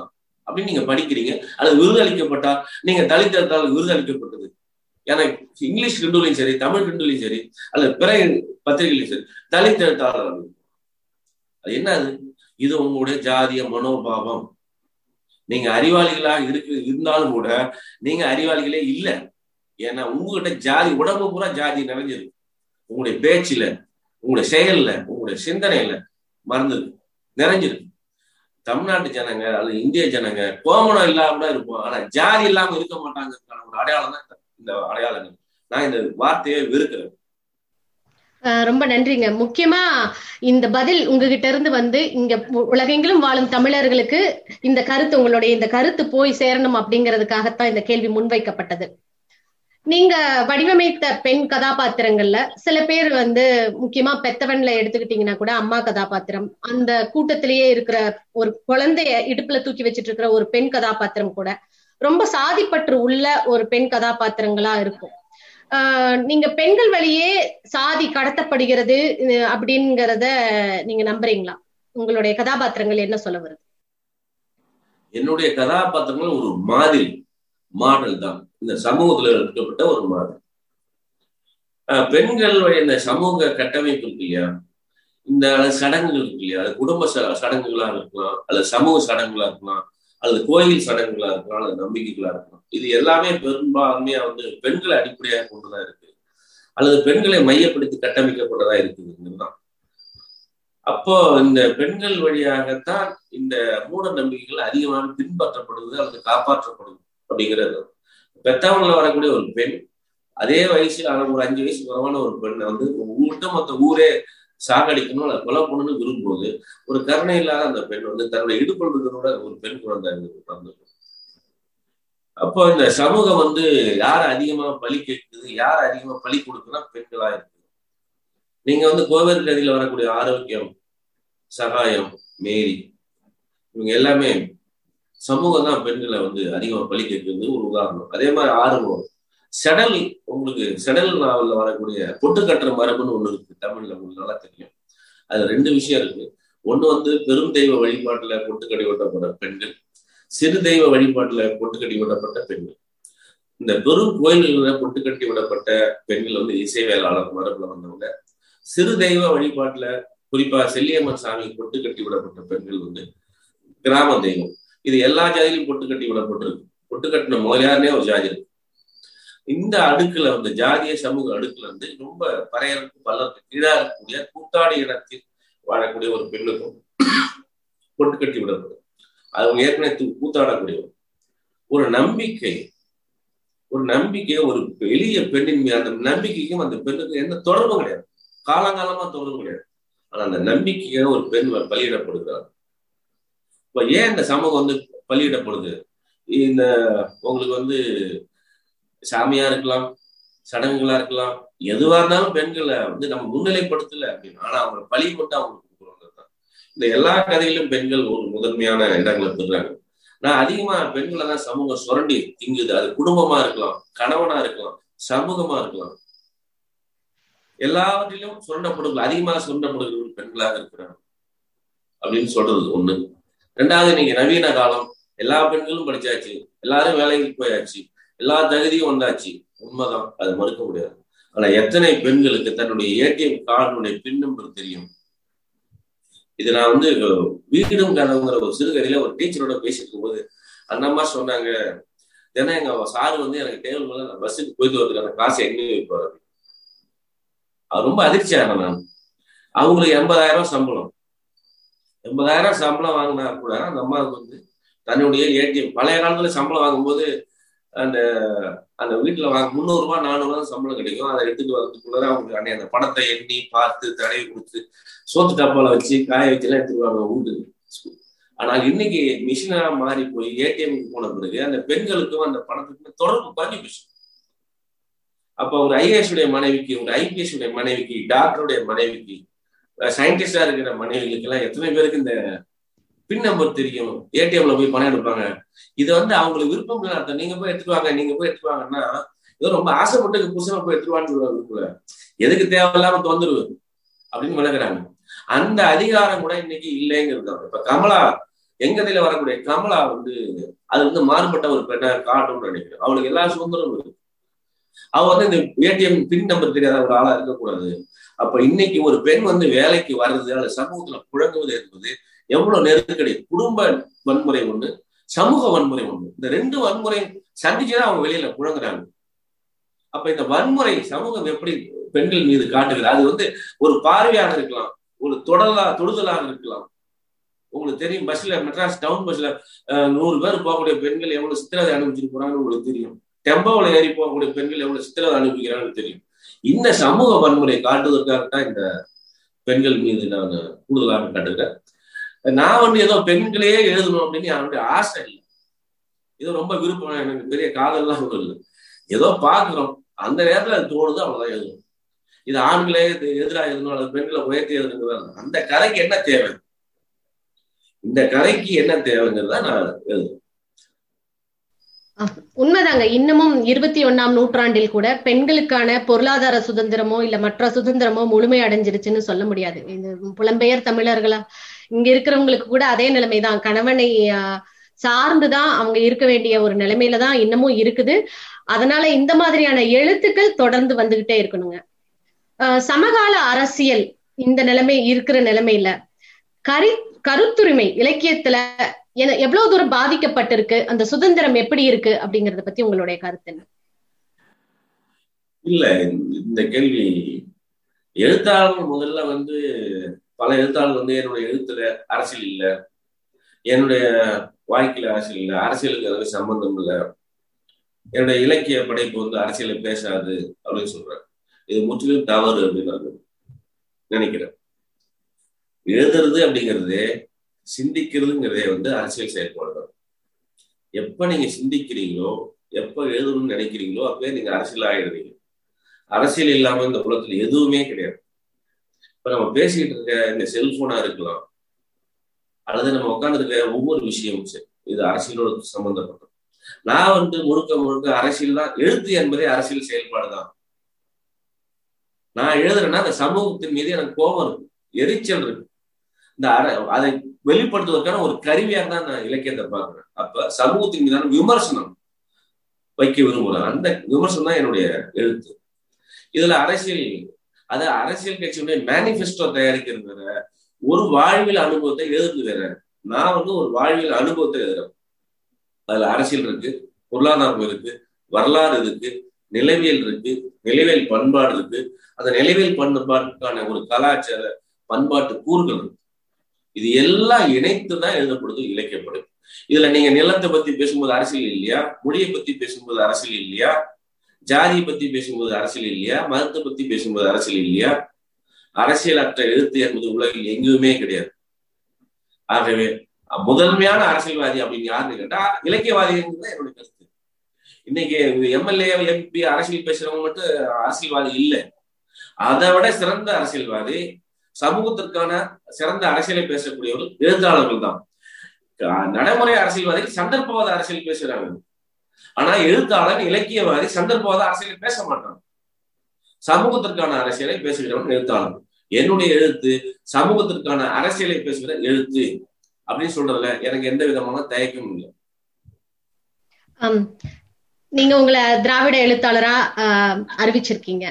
இன்னமும் வந்து நீங்க பெத்தவன்லயே வந்து சாதிய படுகொலை எவ்வளவு கோரமா நடந்துட்டு இருக்கு தமிழ்நாட்டுல அப்படிங்கறத எழுதியிருந்தீங்க. அதை தொடர்ந்து இப்ப இப்ப கூட இளவரசன் திவ்யா படுகொலையில இருந்து பல்வேறு சாதிய ஆணவ படுகொலைகள் பதிவாயிட்டே இருக்கு. சாதிய பாகுபாடுகள் வந்து முன்ன விட இன்னமும் வந்து எங்கெங்கும் நிரம்பி வழிஞ்சிட்டு இருக்கு திராவிடம் வந்து சாதி ஒழிப்புல வெற்றி பெற்றதா நினைக்கிறீங்களா? இப்பவும் இது தொடர்ந்து நடந்துகிட்டு இருக்கிறது அப்படிங்கும்போது. ரெண்டு கேள்வி இன்னொரு கேள்வி இதை தொடர்ந்து இன்னொரு கேள்வி. ஆஹ் உங்களுடைய எழுத்துக்கள் திராவிட சார்புடையதா? திராவிட கட்சி அந்த மாதிரி சார்புடைய எழுத்துக்களா ரைட் நான் வந்து ஏன் திராவிட இயக்க சிந்தனை மரபில் வந்த எழுத்தாளர் நான் சொல்றேன். திராவிட இயக்க அரசியல் மரபு என்பதை விடவும் திராவிட இயக்க சிந்தனை மரபு அப்படின்றது மிக முக்கியமான நான் திராவிட இயக்க சிந்தனை மரபில் வந்த எழுத்தாளர். அப்படி சொல்றதுல எனக்கு எந்த விதமான தயக்கமோ கூச்சமோ கிடையாது. உண்மையில அப்படி சொல்வதில் தான் எனக்கு பெருமையே இருக்கிறது. ஒரு உதாரணத்தை ரொம்ப விரிவா பேசாம சொல்ல விரும்புறேன். இப்ப நம்முடைய தமிழ் அடையாளங்களில் மிக முக்கியமான அடையாளமாக கருதப்படுகிற தஞ்சை பெரிய கோயில் இருக்கு இல்லையா? அந்த தஞ்சை பெரிய கோயிலில் நான் எப்போது உள்ளே நுழைய வேண்டும்? எப்போது உள்ளே நுழைந்தேன்? நான் உள்ளே நுழைய வேண்டும் என்று முதன் முதலாக சொன்னவர்கள் யார்? என்ற கேள்வி. ஆயிரம் வருஷத்தில் நீதி கட்சி வந்த பிறகு திராவிட இயக்கங்கள் வந்த பிறகுதான் தஞ்சை பெரிய கோயிலுக்கு நானே உள்ளே போனேன். அப்ப நான் யாருக்கு ஆதரவா இருக்கணும்? நீங்க மதுரை மீனாட்சி அம்மன் கோயில்ல எத்தனை நூற்றாண்டுகளுக்கு பின்னாடி நான் அந்த கோயிலுக்குள்ள போனேன். அல்ல திருவண்ணாமலை கோயிலுக்குள்ள நான் போனேன். அப்ப நீங்க ஒரு ஆயிரம் வருஷமா அந்த கோயில் தெருவுக்குள்ளே நடக்கூடாத சமூகம் தானே சமூகம்? அந்த தெருவுக்குள்ள நீ போகணும் அந்த தெருவுக்குள்ள செருப்பு போட்டு போகணும் அந்த தெருவுக்குள்ள சட்டை போட்டுட்டு போகணும் அல்லது அந்த கோயிலுக்குள்ள போகணும். முதல் தமிழ் சமூகத்துல ஒழித்த குரல் யாருடைய குரல்? நீதி கட்சியினுடைய குரல் இல்லையா? திராவிட இயக்கங்களுடைய குரல் இல்லையா? சரி ஆயிரம் வருஷமா நீங்க வந்து பள்ளிடம் கட்டுறீங்களா? மருத்துவமனை வச்சிருக்கீங்களா? எல்லாரும் படிக்கணும்னு சொன்னீங்களா எதுவுமே சொல்லலாம் நீதி கட்சி வந்த பிறகு ஆயிரத்தி தொள்ளாயிரத்தி பத்து பதினொன்று முன்னாடிதான் வந்து முதன் முதலா தமிழ்நாட்டுல அல்லது இந்தியாவிலே ஆதி திராவிடர்னால மாணவர்களுக்கு விடுதியை தொடங்கியது சென்னையில நீதி கட்சி. இதான வரலாறு. நீதி கட்சி வந்தப்பதான் எல்லாரும் படிக்கணும்னு சொன்னாங்க. நீதி கட்சி வந்தப்பதானே எல்லாரும் வந்து எழுதணும்னு சொன்னாங்க. என்ன ஒண்ணு சொல்றேன். திராவிட இயக்கம்னு ஒண்ணு வரத்துக்கு முன்னாடி ஆயிரத்தி தொள்ளாயிரத்தி முப்பது வரைக்கும் தமிழ் இலக்கியம் என்னவா இருந்தது அதனுடைய மொழி வளமை என்னவாதுன்னு பாருங்க. தொண்ணூத்தி அஞ்சு சதவீதம் வந்து பிராமண பாஷையா தான் இருந்தது. நல்ல தமிழ் இல்ல. எல்லாருடைய வாழ்க்கையும் இலக்கியம் எழுதப்பட்டுதான் நீச பாஷைன்னு சொன்னாங்களா இல்லையா? ஒரு தோட்டினுடைய வாழ்க்கை தொம்பனுடைய வாழ்க்கை குரவனுடைய வாழ்க்கை இன்னும் எளிய மனிதனுடைய வாழ்க்கை முதன் முதலாக இலக்கியமாக்கப்பட்ட காலம் எது? எல்லாருடைய மொழியும் இலக்கிய மொழி என்று மாற்றப்பட்ட காலம் எது? நான் படிக்கணும் அப்படின்னு ஆசைப்பட்டது யார்? நான் எழுதணும்னு ஆசைப்பட்டது யார்? உன்னுடைய மொழியில் உன்னுடைய வாழ்க்கையை எழுத கத்துக் கொடுத்தது யார்? உங்களுடைய ஆயிரம் ஆண்டுகள் அப்போ. தமிழ் மரபா? ராஜராஜ சோழனா? கரிகால சோழனா? எந்த சோழன் சொன்னாரு? முதல்ல அதுக்கு முன்னாடி உங்களுக்கு பேர் இருந்திருக்கா? கட்டையா மொட்டையா சொட்டையா சுட்டையா? வெள்ளையம்மா கருப்பாயி மூக்காயி இப்படிதானே உங்களுக்கு பேர் இருந்தது? நீதி கட்சியில் வந்த பிறகுதானே வந்து என்ன வந்து அழகான தமிழ் பேருக்குலாம் வந்தது நல்ல பேர்லாம் வந்தது. ஆயிரம் ஆண்டுகள் உங்களுக்கு பேரே இல்லாம உங்களுடைய நிறத்தை வைத்தே பேர் வைத்த சமூகம் தானே தமிழ் சமூகம். நீதி கட்சியும் திராவிட இயக்கங்கள் வந்த பிறகுதான் கலைவாணன் தமிழ் செல்வி முத்தமிழ் செல்வி அப்படின்னு வந்தது. செந்தாமரைங்கிற பேர்லாம் பாவண்ணன்கிற பேர்ல எப்போ வந்தது? இதனால் நான் படி நான் நல்லா இருக்கணும் ஒருத்தர் ஆசைப்பட்டா நான் அவனுக்கு நன்றி உடையவனா இருக்கணும். அந்த விதத்துல நான் திரும்பவும் சொல்றேன். நான் மட்டும் இல்ல தமிழ் சமூகத்தில் இன்னைக்கு எழுதி கொண்டிருக்க எல்லா எழுத்தாளர்களுமே திராவிட இயக்க எழுத்தாளர் தான். இவன் மட்டும் இல்ல. அவன் ஏத்துக்கிறான் ஏத்துக்கலாங்கிறது முக்கியம் இல்ல. ஆனா அதுதான் உண்மை. ஆயிரத்தி தொள்ளாயிரத்தி இருபதுக்கு பின்னாடி எழுத வந்த அத்தனை எழுத்தாளர்களும் திராவிட இயக்க எழுத்தாளர்கள் தான் திராவிட இயக்க சிந்தனை மறைப்பில் வந்த எழுத்தாளர்கள் தான் ஆகவே அவர்கள் நான் மட்டும் இல்லை எல்லாரும் எழுத்தாளர்கள் தான் அதே போன்று இப்படி நிறைய சொல்லிட்டே போகலாம். எந்த அளவுக்கு மொழியில என்ன சொல்ல ஒரே ஒரு கேள்வி கேட்டு நானே இந்த விஷயத்த முடிக்க விரும்புறேன். பழந்தமிழ் இலக்கியங்களை பொதுமக்களுக்கு கொண்டு போய் சேர்த்தது யாரு? அவையார கொண்டு போய் சேர்த்தது யாரு? கண்ணகி கொண்டு போய் சேர்த்தது யாரு? இளங்கோடிகளை பெரியார் இவரு திருவள்ளுவரை தொல்காப்பியரை கலியன் பூங்குன்றனை யார் கொண்டு போய் மக்கள்கிட்ட கொண்டு சேர்த்தது? எழுத்தின் வழியாக பேச்சின் வழியாக மக்கள்கிட்ட இது உன்னுடைய இட இலக்கியம் இது உன்னுடைய இலக்கிய மொழி இலக்கிய வளமை. இந்த செழுமையை நீ உணர்ந்து சொன்னது யாரு? அதுக்கு முன்னாடி யாரா சொன்னாங்க படிக்காதன்னு சொன்னான். படிக்கிறது பாவான்னு சொன்னான். இந்த ஆயிரம் ஆண்டுகளை இழிவை துடைத்து நீ படி. இதுதான் உன்னுடைய அடையாளம். இதுதான் உன்னுடைய மொழி. உன்னுடைய பண்பாடு இது. உன்னுடைய கலாச்சாரம் இது. இதுதான் உன்னுடைய பெருமை இருக்கு. இதுதான் நீ. இது உன்னுடைய மண்ணுக்கான அடையாளம். உனக்கான அடையாளம் நிரூபிச்சு காட்டுறது திராவிட இயக்க சிந்தனை. அது திராவிட இயக்க அரசியல். ஆகவே திராவிட இயக்கத்தை நீக்கிவிட்டு இன்றைக்கு தமிழ் அரசியலை தமிழ் மண்ணை அதனுடைய மொழியை பார்க்கவே முடியாது. கடந்த நூறு ஆண்டுகளில். ரெண்டாவது நான் வந்து நீதி கட்சியால் திராவிட இயக்க சார்புடைய அல்ல சிந்தனையுடைய எழுத்தாளர் நான் வந்து கட்சி அரசியல் பேச மாட்டேன். என்னுடைய கதையில வந்து கட்சிக்கு தேவைப்பட்டா இப்ப வந்து வாழ்க வாழ்க வந்து முழுக்க முழுக்க அரசியல் கட்சி தான். நேரடியாக சொல்லலாம். கடந்த தேர்தலில் ஜெயலலிதா அவர்கள் பிரச்சாரத்துக்கு சென்ற போது மூணு தர்மபுரியில யுத்தாயில ஆறு ஆறு பேர் வெயில மயங்கி கீழே ஒரு செத்து போயிட்டாங்க. அதை வச்சுதான் அந்த நாவல் இருக்கு. கட்சிக்காரன் ஒரு சிறுகதை இருக்கேன் இன்னைக்கு திமுக எப்படி வந்து ஒரு கார்பரேட் கம்பெனியா மாறிடுச்சுங்கிறத நான் எழுதியிருக்கேன். நான் திமுக காரன் தான். ஆனா திமுகவை விமர்சிக்கிறேன் அதுக்காக ஒன்றும் பயந்துலாம் இல்லை. இது ஆனந்த விடல வந்தது. இருபத்தோரு பக்கம். ஆனந்த விட வரலாற்றிலே இருபத்தோரு பக்கம் கட்சி. ஒரு கதை வந்ததுன்னா அது கட்சிக்காரங்க தான். அந்த கதையை தலைவர் கலைஞர் அவரை பத்தி நான் கிண்டல் பண்ணி இருக்கேன் நம்முடைய சொட்டை என்ன இப்படி செஞ்சிருக்கு? நம்முடைய தலைவர் ரொம்ப கிரிமினல் அப்படிலாம் அந்த வார்த்தை இருக்கு. கட்சி இன்னைக்கு தொடங்கப்பட்ட காலம் இருந்தது. இன்னைக்கு எப்படி இருக்கு? அப்படின்னா முழுமையான விமர்சனமா தான் அந்த கதை இருக்கு. அத கலைஞர் படிச்சுட்டு நல்லா இருக்குன்னு எனக்கு சொல்லியிருக்காரு.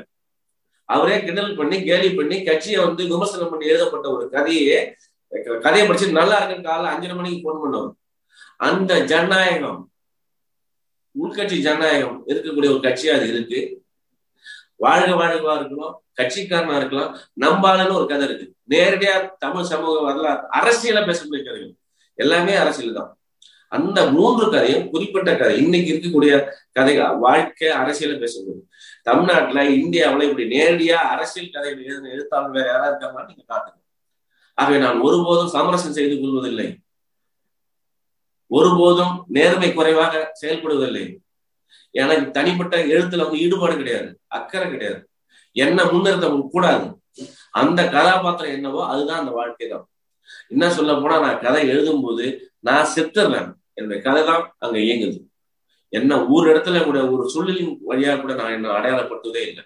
ஆகவே அந்த கதைக்கு அரசியல் தேவை என்றால் அரசியல் இருக்கும். அந்த கதைக்கு அந்த கதாபாத்திரத்துக்கு அரசியல் தேவையில்லைன்னா நான் எழுதுவதில்லை. ஆகவே நான் அரசியல் செயல்பாட்டையும் இலக்கிய செயல்பாட்டையும் ஒருபோதும் குழப்பிக் கொள்வதில்லை. ரொம்ப தெளிவாவே இருக்கு ரொம்ப நன்றிங்க ஐயா. இன்னொன்னு ரொம்ப முக்கியமான ஒரு கதை நான் படித்ததுல ரொம்ப விருப்பமான ஒரு கதை வந்து பேராசை. எல்லாத்துக்குமே நம்ம எல்லாத்துக்குமே கனவு இருக்கும். அந்த கனவெல்லாம் பெரும் பெரும்பாலும் பெரும் கனவுகளா இதை அடையணும் அதை அடையணுங்கிற மாதிரி இருக்கும்.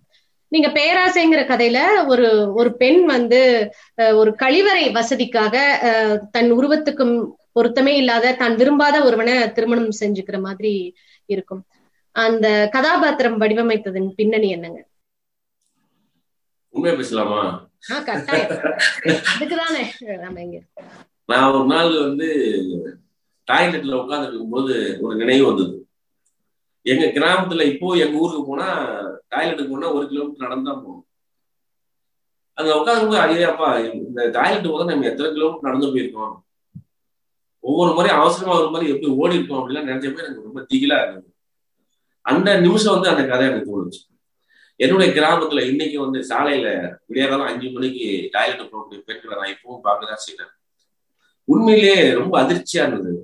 நம்ம எவ்வளவோ துறைகள் முன்னேறிட்டோம்னு சொல்றோம். எவ்வளவு வளர்ச்சி அடைஞ்சிட்டோம்னு சொல்றோம். பெரிய இன்னைக்கு இந்தியாவில் நம்முடைய பிரதமர் பாரத பிரதமர் இருக்கார் இல்லையா? ஒரு ஜன ராக்கெட் விட்டுட்டே இருக்காரு. ஆனா என்னன்னா இந்தியாவில் இருக்கக்கூடிய ஒரு பெண் ஒரு தலை மறைவா சிறுநீர் கழிக்க வசதி ஏற்படுத்தி தராத நாடு தான் இந்த நாடு. இப்ப நம்முடைய கிராமங்கள் எல்லாமே தமிழ்நாட்டு ஆட்கள் தான் உங்களுக்கு தெரிஞ்சிடும் உண்மையிலே கிராமத்துக்கு போனீங்கன்னா எத்தனை சதவீதமான வீட்டுல வந்து குளியல் இருக்கு டாய்லெட் வசதி இருக்கு. அப்ப நம்முடைய பெண்கள் எங்க போயிட்டு இருக்காங்க ஓப்பன் டாய்லெட் தான் போயிட்டு இருக்காங்க உண்மையிலே இங்க இருக்கக்கூடிய எம்எல்ஏக்களுக்கு மந்திரிகளுக்கு இந்த அரசாங்கத்திற்கு ஒரு வெட்க உணர்வு வேண்டாமா? ஒரு அவமான உணர்வு வேண்டாமா? இவன் பொட்டாட்டி புள்ள வந்து பாதுகாப்பா கக்கூசி டாய்லெட் ஒரு வீட்டுக்குள்ள போகணும். ஓட்டு போற பொம்பளை பூரா ரோட்ல போகணுமா? உண்மையிலேயே இந்த நாடு எடுக்க வேண்டிய மிக முக்கியமான நடவடிக்கை. எல்லா வீட்டுக்கும் ஒரு டாய்லெட் கொடுக்குறோம் எல்லா வீட்டுக்கும் டிவி கொடுக்குறான் எல்லா வீட்டுக்கும் ஃபேன் கொடுக்குறான் எல்லாருக்கும் செல்போன் தரான் லேப்டாப் தரான் ஆனா கக்கூசி கட்டி தரதுக்கு ஒரு பத்தாயிரம் பணம் தர மாட்டான். அப்ப என்ன நாடு இது? அப்ப நீங்க என்ன கவர்ச்சிகரமான அன்பளிப்புகளை கொடுக்க விரும்புறீங்க? நான் அடிப்படை தேவையை நிறைவேற்ற சொல்றேன்.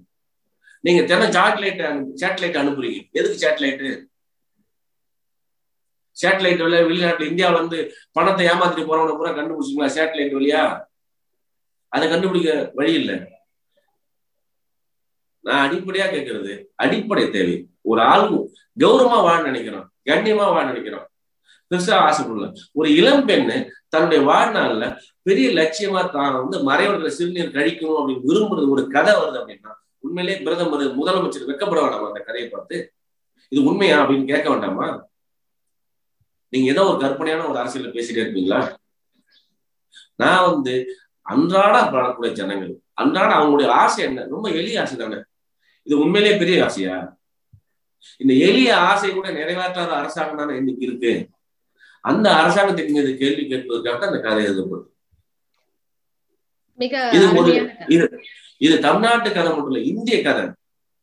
நீங்க பம்பாய்க்கு போங்க கல்கட்டாவுக்கு போங்க யூபிக்கு போங்க இதை விட மோசமா இருக்கு. பெரிய நவீன மாநிலம் சொல்லக்கூடிய பிரதமர் மோடியினுடைய குஜராத்துக்கு போங்க. அங்க ரயில்வே பிளாட்ஃபார்ம்ல எத்தனை பெண்கள் உட்காந்துருக்காங்கன்னு பாருங்க. அது அவருக்கு கண்ணுக்கு தெரியாது. ஏதோ modern India modern India digital இந்தியாங்கிறாரு digital India இந்தியாவில் இருக்கிற பொம்பளை கக்கூஸ் போட்டு இடம் இல்லாம இருக்கும்போது எப்படி டிஜிட்டல் இந்தியாவும் மாடர்ன் இந்தியாவும் மாறும்? இது பிரதமர் மோடிக்காக எழுதப்பட்ட கதை. தமிழ்நாட்டு முதலமைச்சருக்காக எழுதப்பட்ட கதை. இந்தியாவில் இருக்க அத்தனை முதலமைச்சர் வெக்கப்பட்டு தலைமுடியதுக்காக எழுதப்பட்ட கதை. கட்டாயம். ரொம்ப தேவையான சமகாலத்துக்கு தேவையான ஒரு கதை தான் அது. உங்களுடைய பெத்தவன் நெடுங்கதை வந்து நாடகமாயிருக்கு. முக்கியமா அகில இந்திய விவசாயிகள் மாநாட்டுல ஐயா நல்லக்கண்ணு முன்னிலையில பெத்தவன் வந்து நாடகமா பல அது தவிர பல இடங்கள்லயும் நாடகமாயிருக்கு. பெத்தவன் நெடுங்கதை வந்து முந்திரிக்காடு அப்படிங்கிற படமா இயக்குனர் களஞ்சியம் அவர்களுடைய இயக்கத்துல வரவிருக்குது. உங்களுடைய வேறு நாவல்கள் ஏதேனும் திரைப்படமாக வர இருக்கிறதா? இதை பற்றிய உங்களுடைய கருத்து என்னங்க எங்கதை வந்து எடுக்கிறதா பேசி படம் கொடுத்துருக்காங்க அக்ரிமெண்ட் போட்டிருக்காங்க. அது ப்ராசஸ்ல போயிட்டு இருக்கு இப்ப செல் வாழ்க வாழ்க்கை எடுக்கிறதுக்காக ஒருத்தர் வந்திருக்காரு. வாழ்க வாழ்க்கை நாவல். ஸோ இப்ப மூன்று நாவல்கள் வந்து பெத்தவன் எங்கதை வாழ்க வாழ்க. நான் கமிட் ஆயிருக்கேன். மூணு சினிமா ஆகிறதுக்கு வாய்ப்பு. இருக்கு ஓகே விரைவில் திரையில் காண ஆவலாக இருக்கிறோம். உங்களுடைய புத்தகங்கள்ல பாத்தீங்கன்னா நாவல்கள் எல்லாத்துலயுமே இந்த அணிந்துரை முன்னுரை இதெல்லாமே இருக்காது. பின்னாடி கூட நான் பார்த்திருக்கேன் சில புக்கை எடுத்து விரிச்சு பார்த்தா எடுத்த உடனே எந்த புக்கை எடுத்தாலும் அந்த புத்தகத்தை பத்தி ஒரு முன்னுரை எல்லாம் இருக்கும். அது ஏன் உங்க புத்தகத்துல இருக்கிறது இல்ல? அது சரக்கு முருகா செட்டியார் முருகான்னு ஒரு நமக்கு கிராமத்துல பேச்சு இருந்து இது மீன் நான் தொந்தரவுன்னு நான் நினைக்கிறேன். வந்து அணிந்துரையை படிச்சுதான் அந்த கதையை படிக்கணும்னா அது வேணாம் நீ படிக்க வேணாம். முன்னுரை படிச்சுட்டா என் கதையை படிக்கணும்னா முன்னுரை வேணாம். அப்புறம் எல்லாரும் எடுத்த உடனே பெரிய போட்டோ போட்டுவாங்க பின்னாடி. எந்த முஸ்லீம் போட்டோ கிடையாது. அதாவது சினிமா நடிகைக்கு தான் முகம் முகம் முக்கியம். பழிச்சுன்னு எழுத்தாளர்கள் முகம் முக்கியம். எழுத்து தான் முக்கியம். ஆனால் அந்த அணிந்துரை எந்த உரையும் வேணாம். அதே மாதிரி போட்டோ எல்லாம் தேவையில்லை எழுத்தாளர்களுக்கு. நான் இதை வந்து ஆரம்பத்துல ஒரு டிசிப்ளின்டா நான் ஃபாலோ பண்றேன். அது அனாவசியம் நான் நினைக்கிறேன். பார்த்திருக்கேங்க. உங்களுடைய நாவல்கள் வந்து பல மொழிகள்லயும் மொழிபெயர்க்கப்பட்டுள்ளது. கன்னடம் ஆங்கிலம் பிரெஞ்சு எல்லாத்துலயும். இங்க அமெரிக்கால கூட கலிபோர்னியா பல்கலைக்கழகம் சிகாகோ பல்கலைக்கழகத்துல எல்லாம் வந்து உங்களுடைய புத்தகம் பாடமா இருக்குது. இன்னமும் தமிழ்நாடு முழுக்கவும் பல இடங்கள்ல பாடமா வைக்கப்பட்டு இருக்குது அதோடைய வரவேற்பு எப்படி இருக்குங்க? ஒரு ஒரு உங்களுடைய நாவல் ஒரு பாடமா இருக்கு அப்படிங்கறத ஒரு மாணவர்கள் மத்தியில எப்படி போய் சேர்ந்திருக்கு அப்படின்னு நினைக்கிறீங்க? இது சேர்ந்திருக்கு சேரல அப்படின்ற விஷயம் இல்ல. அவங்க அந்த புஷத்தை எப்படி படிக்கிறாங்க? அதை வந்து அன்னைக்கு படிச்சுட்டு அப்படியே மறந்து போறாங்க. இலக்கியம்ங்கிறது வந்து படிச்சுட்டு மறந்து போறது இல்லை. நீங்க உங்க வாழ்க்கையில ஏற்படக்கூடிய அந்த கதை வந்து உங்களோட என்ன உறவு ஏற்படுத்துது? அந்த கதைக்கு உங்களுக்குமான உறவு. நீங்க வந்து கதையை கதையா படிக்கிறீங்களா? அதை வாழ்க்கையா படிக்கிறீங்களா அப்படின்னு நான் கதையை கதையா எழுதல அது வாழ்க்கையா எழுதுறேன். படிக்கிறவங்க கதையா படிக்காம வாழ்க்கையா படிக்கணும். அப்ப இங்க மாணவர்கள் வந்து பரீட்சைங்கிற ஒரு நோக்கத்தோட தான் கடைபிடிக்கிறாங்க அவங்கள பொறுத்த வரைக்கும் அவங்க அது பாஸ் ஆனாலும் போதும். அதுல ஒரு ஆயிரத்துல ஒருத்தர் ரெண்டு பேர் தான் அதனோட தன்னை ஐடென்டிஃபை பண்ணிக்கிறார் இலக்கிய படிப்பு அப்படிங்கிறது வந்து இப்ப நான் திருப்பி ஒரு எனக்கு திடீர்னு தோணுது. நான் ஒரு மேடையில சொன்னதுதான் உண்மையிலேயே ஒரு பிஏ தமிழ் படிக்கிறான் எம்ஏ தமிழ் படிக்கிறான் இல்லையா? எம்ஏ இங்கிலீஷ் படிக்கிறான் இல்லையா? அது உண்மையிலேயே அவனுடைய வாழ்க்கைன்னு அவனுக்கு ஏன் தோணல? பிஏ படிச்சதாலதான் அவனுக்கு பி இந்த இலக்கியத்தை படிச்சா அவன் பிஏங்கிற பட்டம் கொடுக்குறான். எம்ஏ அந்த பாடத்தை படிச்சா எம்ஏங்கிற பட்டம் கொடுக்குறான். இந்த பிஏ எம்ஏங்கிற பட்டத்தால தான் உங்களுக்கு ஒரு வேலை கிடைக்குது. வேலை கிடைக்கிறதால தான் நீங்க உங்களுக்கு வீடு வருது உங்களுக்கு வசதியான வாழ்க்கை கிடைக்கும் அப்ப இந்த உங்களுடைய வசதியான வாழ்க்கைக்கு அடிப்படையா இருக்குது எது? இந்த புத்தகம் தானே? இந்த இலக்கியம் தானே? அதை நீங்க மறந்துடுங்க. சரி தமிழ் இலக்கியம் பி பிஏ இலக்கியம் படிக்கிறவங்க தான் இதெல்லாம் வந்து வாழ்க்கை கொடுக்குது. நான் வந்து சயின்டிஸ்டா இருக்கேன். எனக்கு எனக்கு அதுக்கு என்ன தொடர்புன்னு நீங்க கேள்வி கேட்கலாம். சரி ரைட்டு தொடர்பு இல்லதான். சரி நீங்க ஒரு ஆளை காதலிக்க போறீங்க அல்லது உங்களா ஒரு ஆள் காதலிக்க வரான் அப்ப முத முதல்ல அவன் என்ன எழுதுறான் காதல் கடிதம் எழுதுறான் இல்லையா? அப்ப அவன் எதை தேடுறான்? கவிதையை தேட ஆரம்பிக்கிறான். சரிதானா? இலக்கிய புத்தகம் தான் அவன் படிக்க வரான். அதாவது வந்து டாக்டரா இருக்கிறவனும் சரி சயின்டிஸ்டா இருக்கிறவங்களும் சரி தொழிலுக்கு ஒண்ணு செய்யலாம். ஆனா ஒரு மனிதன் இன்னொரு மனிதனோட அன்பு கொள்வதற்கு உறவு கொள்வதற்கு தொடர்பு கொள்வதற்கு பயன்படக்கூடிய கருவி எதுவா இருக்கு? கவிதையா இருக்கா? கவிதையா இருக்கா? இங்கதான் ஒரு மனிதன் அன்பை உருவாக்குற இடம் அன்பை பேணுகிற இடம் அன்பை வளர்க்கறது எது? மொழியா இருக்கு இலக்கியமா இருக்கு. ஆக இப்ப வரலாற்று நான் ஒரு ஜோக்கு நான் சொல்லலாம்னா டைம் இருக்கா? கட்டாயம். சொல்லுங்க. பதிவு பண்ணணும் அதெல்லாம். ஒரு வரலாற்று ஒரு வரலாறு படிக்கிற ஒரு பையன் தன்னுடைய காதலிக்கு கடிதம் காதல் வச்சுக்கோ. அப்ப வந்து இந்தந்த மன்னர்கள் இந்தந்த இடத்துல இவ்வளவு போர் பண்ணாங்க. இவ்வளவு வெற்றி பெற்றாங்க. இவ்வளவு பேர் செத்து போனாங்க. அப்படியே எழுதிதானா அப்படி எழுதுல கட்டாயம் இல்ல. அதே மாதிரி மருத்துவம் படிக்கிறான் இல்லையா? இந்தந்த மாத்திரைகள் இந்தந்த கம்பெனிகள் அப்படின்னு எழுதித்தரான் அல்லது அண்ணா யூனிவர்சிட்டியில படிச்ச இன்ஜினியர் பையன் வந்து இந்த ஃபார்முலாவை எழுதித்தரான் நீங்க எந்த படிப்பு படிச்சாலும் சரி நீங்க காதல்னு ஒண்ணு வந்தீங்கன்னா நீங்க கவிதை தான் படிக்கணும். கவிதை தான் எழுதிடணும் இல்லையா?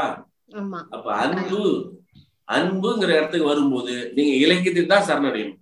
அப்ப வாழ்க்கையை உணர்ந்து கொள்வதற்கு வாழ்க்கையை புரிந்து கொள்வதற்கு சக மனிதனோடு இணைந்து வாழ்வதற்கு உங்களுக்கு பெரும் துணையாக இருப்பது இலக்கியம்.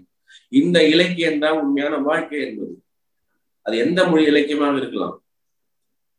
அப்போ இலக்கியத்தின் வழியாக தான் நீங்க வாழ்க்கையை புரிய முடியும். இலக்கியத்தின் வழியாக தான் அன்பை உருவாக்க முடியும். இலக்கியத்தின் வழியாக தான் அன்பை பகிர முடியும். இப்போ உதாரணம் வந்து இப்ப திருப்பி அதே விஷயத்துக்கு வருவோம். டாக்டர் ஒரு பையன் படிக்கிறான். ரொம்ப நூத்துக்கு நூறு மார்க் இருக்கிற ஒரு பையன். ஒரு டாக்டர் புத்தகத்துக்கு படிச்சுட்டு ஹஹான்னு சிரிச்சவன் அல்லது அழுதவன் இருக்கானா? இப்ப சயின்டிஸ்டா இருக்கிறவன் ஒரு ஃபார்முலா கண்டுபிடிச்சு சிரிச்சிருக்கானா? அழுதுருக்கானா? அல்லது வந்து வரலாறு படிக்கிறவன் புவியியல் படிக்கிறவன் பொருளாதாரம் படிக்கிறவன் எந்த படிப்பு படிச்சாலும் ராத்திரில படிக்கும்போது தானா சிரிச்சவன் தானா அழுதவருக்கானா? உலகத்துல எவனுமே கிடையாது.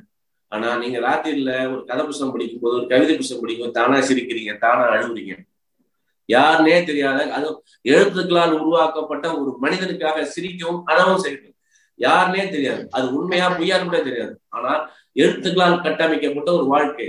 அந்த வாழ்க்கைக்கு வரக்கூடிய ஒரு மனிதனுக்காக உங்களுடைய மனசு இறங்குது இல்லையா? உங்களுடைய த கண்ணு தானா கண் கலங்குது இல்லையா? இந்த இறங்குதலையும் கண்ணீரையும் உருவாக்குவதுதான் ஒரு இலக்கிய படைப்புடைய நோக்கம்.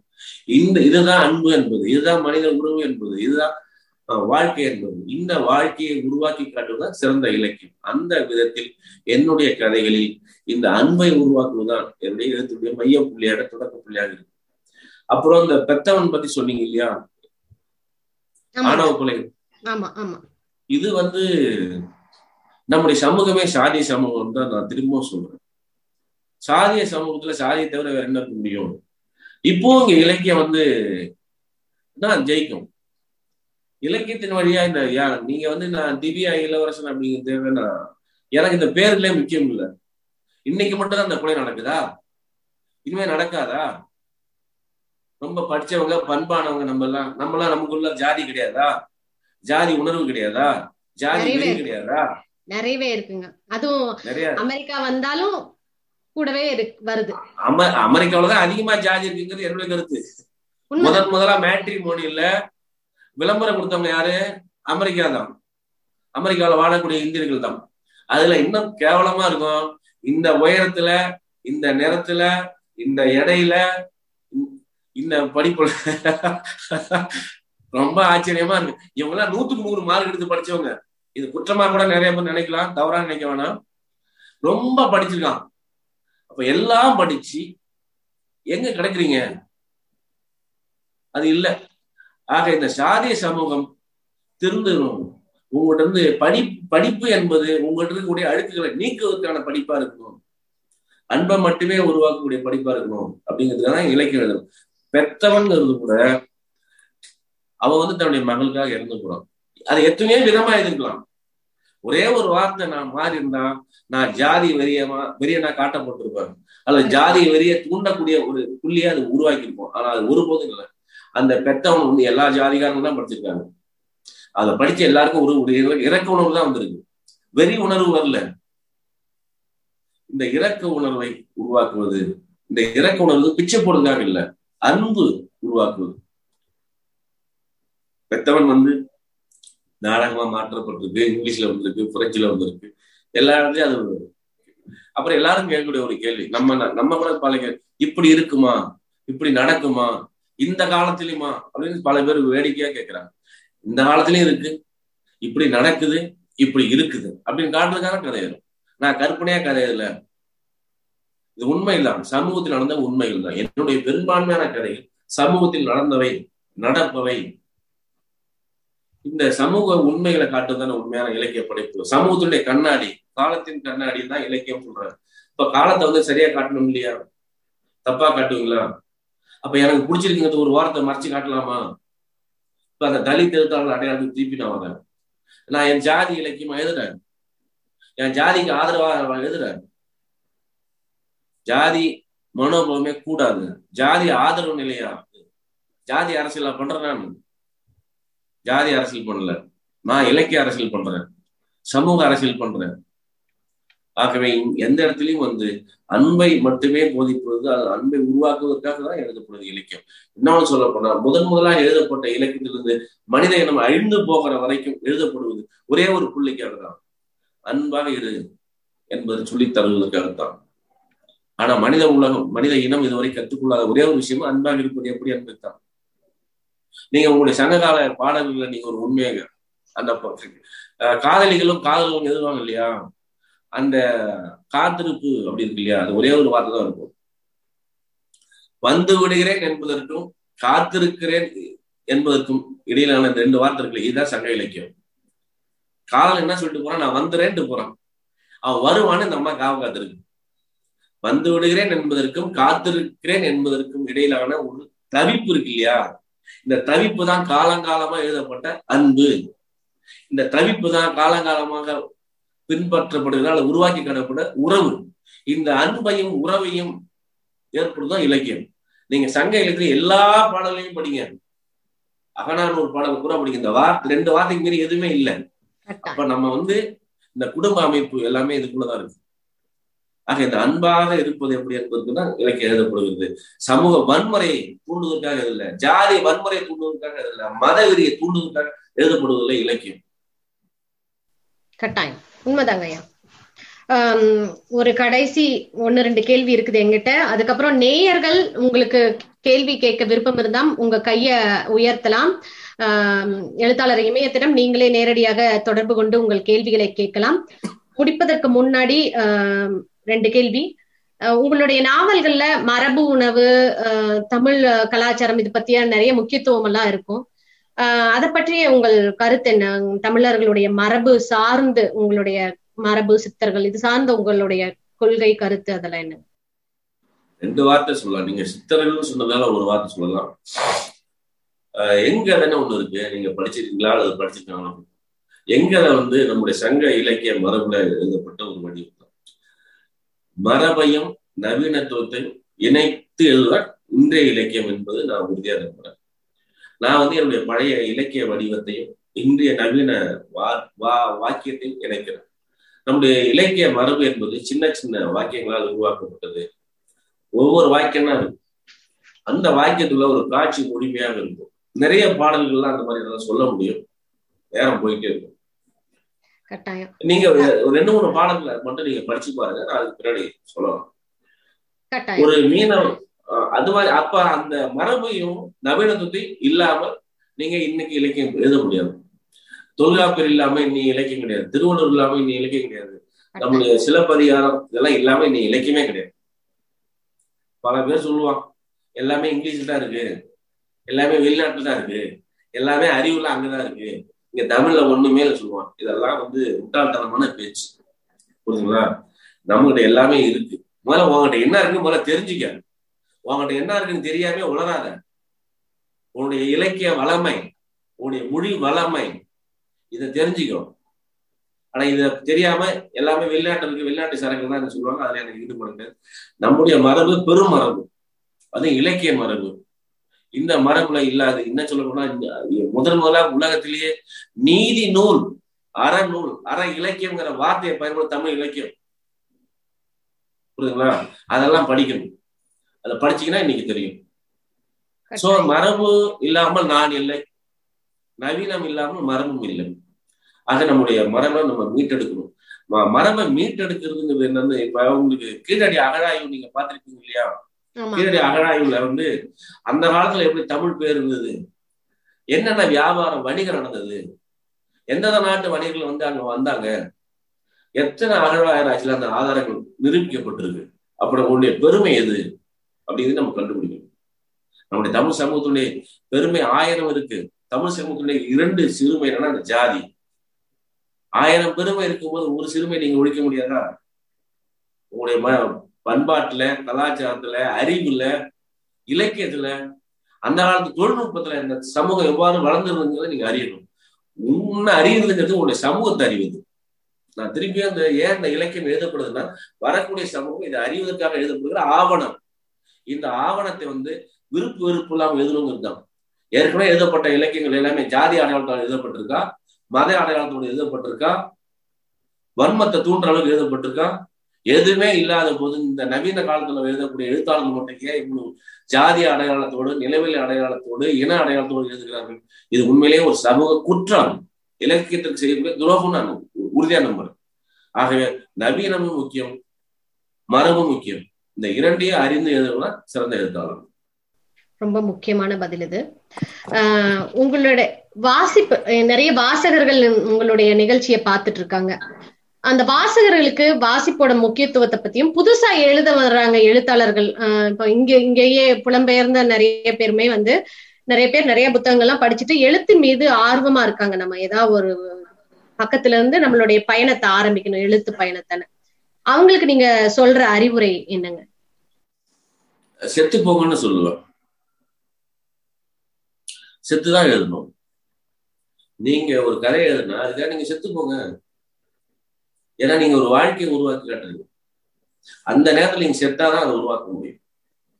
இதுக்கு வந்து ஒரு மொழி அறிவு வேணும். முதல்ல உங்களுக்கு சமூகத்தின் மீதான அக்கறை வேணும். அந்த கதை எப்படி சொல்றதுங்கிறது அது ஒரு பயிற்சி எக்ஸசைஸ் அது அவ்வளவு முக்கியம் இல்லை. முதல்ல அந்த கதைக்கும் உங்களுக்குமான உறவு எது அந்த கதாபாத்திரம் எங்க வாழுது இந்த சமூகத்துல இந்த விஷயத்த சொல்றது தேவை இருக்கான்னு போல முடிவு பண்ணுங்க. இந்த விஷயம் முக்கிய முக்கிய சொல்லி ஆகணும். சொல்லாட்டி எழுதாட்டி என்னால் உயிரோடு முடியாது ஒரு நிலைப்பாடு வரும்போது நீங்க எழுதுங்க. கதை தானா வரும்.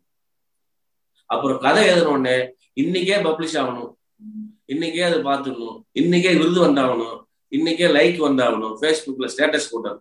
இதெல்லாம் இதெல்லாம் இதெல்லாம் அசிங்கம்.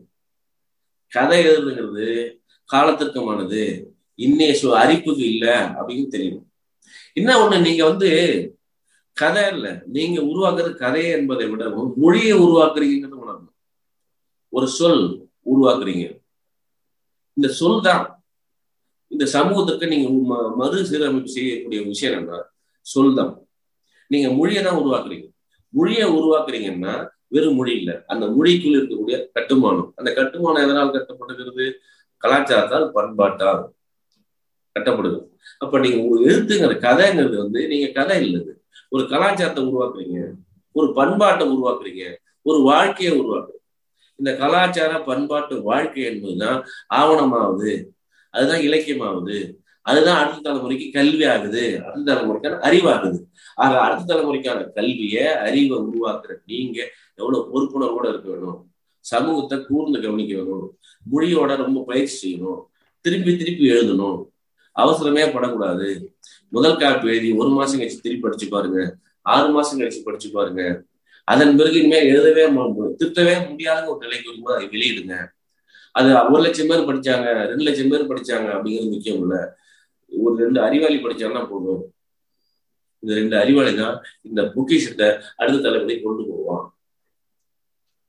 ஆக நீங்க இது வந்து ஒரு சமூக பண்பாட்டு செயல்பாடுன்னு முதல்ல சொல்றேன் கதை எழுத வந்து கதை எழுதல இது சமூக பண்பாட்டு செயல்பாடு. இந்த சமூக பண்பாட்டு செயல்பாட்டை நீங்க எழுதும்போது மிகுந்த பொறுப்புணர்வோட இருக்கணும். சமூக அக்கறையோட இருக்கணும். இது வந்துதான் இன்றைய அரசியல்வாதிகளை கணக்குல கொள்ளாதீங்க. அரசியல்வாதிகளால் கட்டமைக்கப்படுவதில் சமூகம். எழுத்தாளர்களால் கட்டமைக்கப்படுவது சமூகம் முதல்ல புரிஞ்சுங்க. இந்த எழுத்தாளர்களால் கட்டமைக்கப்படுற வாழ்க்கை தான் நிரந்தரமான வாழ்க்கை. கண்ணகி யாரா பார்த்திருக்கோமா? ஆயிரம் வருஷம் கண்ணகி தமிழ் சமூகத்துடைய அடையாளம். உண்மையா பொய்யா? ஆக இப்படியான ஒரு சமூக வாழ்க்கையை நம்ம உருவாக்கி காட்டுகிற ஒரு உணர்வு உங்களுக்கு உள்ள இருக்கணும். ஒவ்வொரு வாக்கியமும் மிக முக்கியம். ஒவ்வொரு சொல்லும் மிக முக்கியம். இன்னொன்னு சொல்ல போனா ஒரு சொல்லுக்கு உயிர் இருக்கு தெரியுமா? சொல்லுக்கு வார்த்தைக்கு உயிர் இருக்கு. இப்ப பூங்கொன்ற வார்த்தை இருக்கு இல்லையா? அது ஆயிரம் வருஷம் உயிரோட சொல்லப்பட்டுட்டே இருக்கு அது பிறந்துட்டே இருக்கு உயிரோட இருந்துட்டே தான் இருக்கு. செத்து போன வார்த்தைகளை செத்து போன சொற்களை உருவாக்கணும் எழுத்தாளன் இல்ல. சாகாத வார்த்தைகளை சாகாத சொற்களை எழுதுறவனே எழுத்தாளன். ஆக நீங்க எழுத்தாளராக வர விரும்புறவங்க உங்களுடைய வாழ்க்கையில ரெண்டே ரெண்டு வாக்கியம் எழுதுங்க. பெருசாலாம் இரநூறு பக்கம் ஆயிரம் பக்கம் எழுதாதீங்க. ஒரே ஒரு வாக்கியம் எழுதுங்க. அந்த வாக்கியம் வந்து ஒரு இருநூறு வருஷத்துக்கு உயிரோடு இருக்க மாதிரி எழுதுங்க. அதுதான் சிறந்த எழுத்து. ஆக சாகாத சொற்களை உருவாக்குறவனே சிறந்த எழுத்தாளர் சாகர எழுத்தாளர்களை உருவாக்குற எழுத்தாளனே இல்லை. ஒரு ஒரே ஒரு தமிழ்ல உலகத்துல எந்த மரபிலும் இல்லாத ஒரு விஷயத்த மட்டும் சொல்றேன். கல்யாண பத்திரிகையில தமிழ்நாட்டுல அடிக்கிற அச்சடிக்க முறை எல்லா கல்யாண பத்திரிகையும் திருக்குறள் இருக்கா இல்லையா? கட்டாயம் இருக்குங்க. இடம்பெற்று வேற எந்த மொழியிலயாவது இருக்கா? இல்ல. தமிழ் சமூகம் எழுத்தாளர்கள் எவ்வாறு கொண்டாடுகிறது? இலக்கியத்தை எப்படி கொண்டாடுகிறதுங்கிறது ஒரு உதாரணம் சொல்றேன். உண்மையா இல்லையா? ஷேக்ஸ்பியர் இருக்காரு. உலகத்துல எவ்வளவு வெறும் கவிஞர்னு சொல்றான். அவன் கவிஞர்லாம் வந்து அவனுடைய கல்யாணத்துல அச்சதப்படுகிறதா தமிழ் சமூகம் இலக்கியத்தை மொழியை எப்படி கொண்டாடுன்னு பாருங்க. அப்பா அவன் முதல் வாக்கியமே அதுதான். அன்பும் அறையனும் உடைத்தாளுங்க ஆரம்பிக்குது. வேற ஆரம்பிக்குது. இது எந்த சமூகம் எந்த சமூகத்திற்கு இல்லாத நம்முடைய தனித்த அடையாளம் தனித்த பெருமை. புரியுதுங்களா ஆக சமூகம் வந்து எழுத்தாளனை கொண்டாடுது மதிக்குது. எந்த உலகத்துல எந்த பஸ்லயாவது வந்து திருக்குறள் அந்த புலனுடைய குரல் எழுதப்பட்டிருக்கா?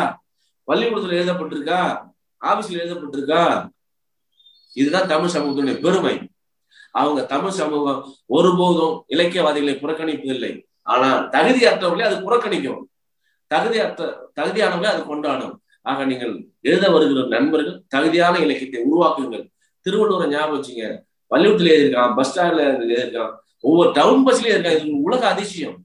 அது தமிழ்நாட்டுல இந்துவா இருக்கலாம் கிறிஸ்டினா இருக்கலாம் முஸ்லீமா இருக்கலாம். அவன் பத்திரிகை திருக்குறள் இடம் பெற்றிருக்கு. கிறிஸ்துவ பத்திரிகை இடம் பெற்றிருக்கு. ஆக அப்படியான ஒரு இலக்கியத்தை உருவாக்க முயற்சிப்போம் அப்படின்னு நீங்க முதல்ல நினைங்க. கட்டாயம் ஐயா. என்னோட ஒரு வேண்டுதலோட இந்த கேள்வி பதில் நேரத்தை முடிச்சுக்கலாம்னு நினைக்கிறேன். இன்னமும் நேயர்கள் வந்து வரிசையில காத்துட்டு இருக்காங்க என்னுடைய வேண்டுகோள் என்ன அப்படின்னா இங்க வெளிநாடு வாழ் வாசகர்களுக்காக உங்களுடைய நாவல்கள் உங்களுடைய புதினங்கள் எல்லாமே வந்து அமேசான் கிண்டில்ல கிடைக்கிற மாதிரி ஒரு ஏற்பாடு பண்ணீங்கன்னா நல்லா இருக்கும் உங்களுடைய எங்கதை மட்டும் அமேசான் கிண்டில்ல நான் பார்த்தேன். மத்த படைப்புகள் இருக்கிற மாதிரி இல்ல. இங்க பறந்துபட்ட வாசகர்கள் இருக்கிறாங்க. உங்களுடைய அந்த முக்கியத்துவம் வாய்ந்த அந்த நாவல்களை எல்லாம் படிக்கணும் விருப்பத்தோட இருக்கும். இப்போ உங்களுடைய மிக அருமையான பதில்களுக்கான சட்டென்று தெரிக்கும் பதில்களுக்கு அனைத்துக்கும் உங்களுக்கு நன்றி. எங்களோட வந்து கலந்துகிட்டதுக்கு நன்றி. இப்போ நேயர்கள் கொஞ்சம் பேர் வெயிட் பண்ணிட்டு இருக்காங்க கேள்வி கேட்கறதுக்காக. நான் உங்களை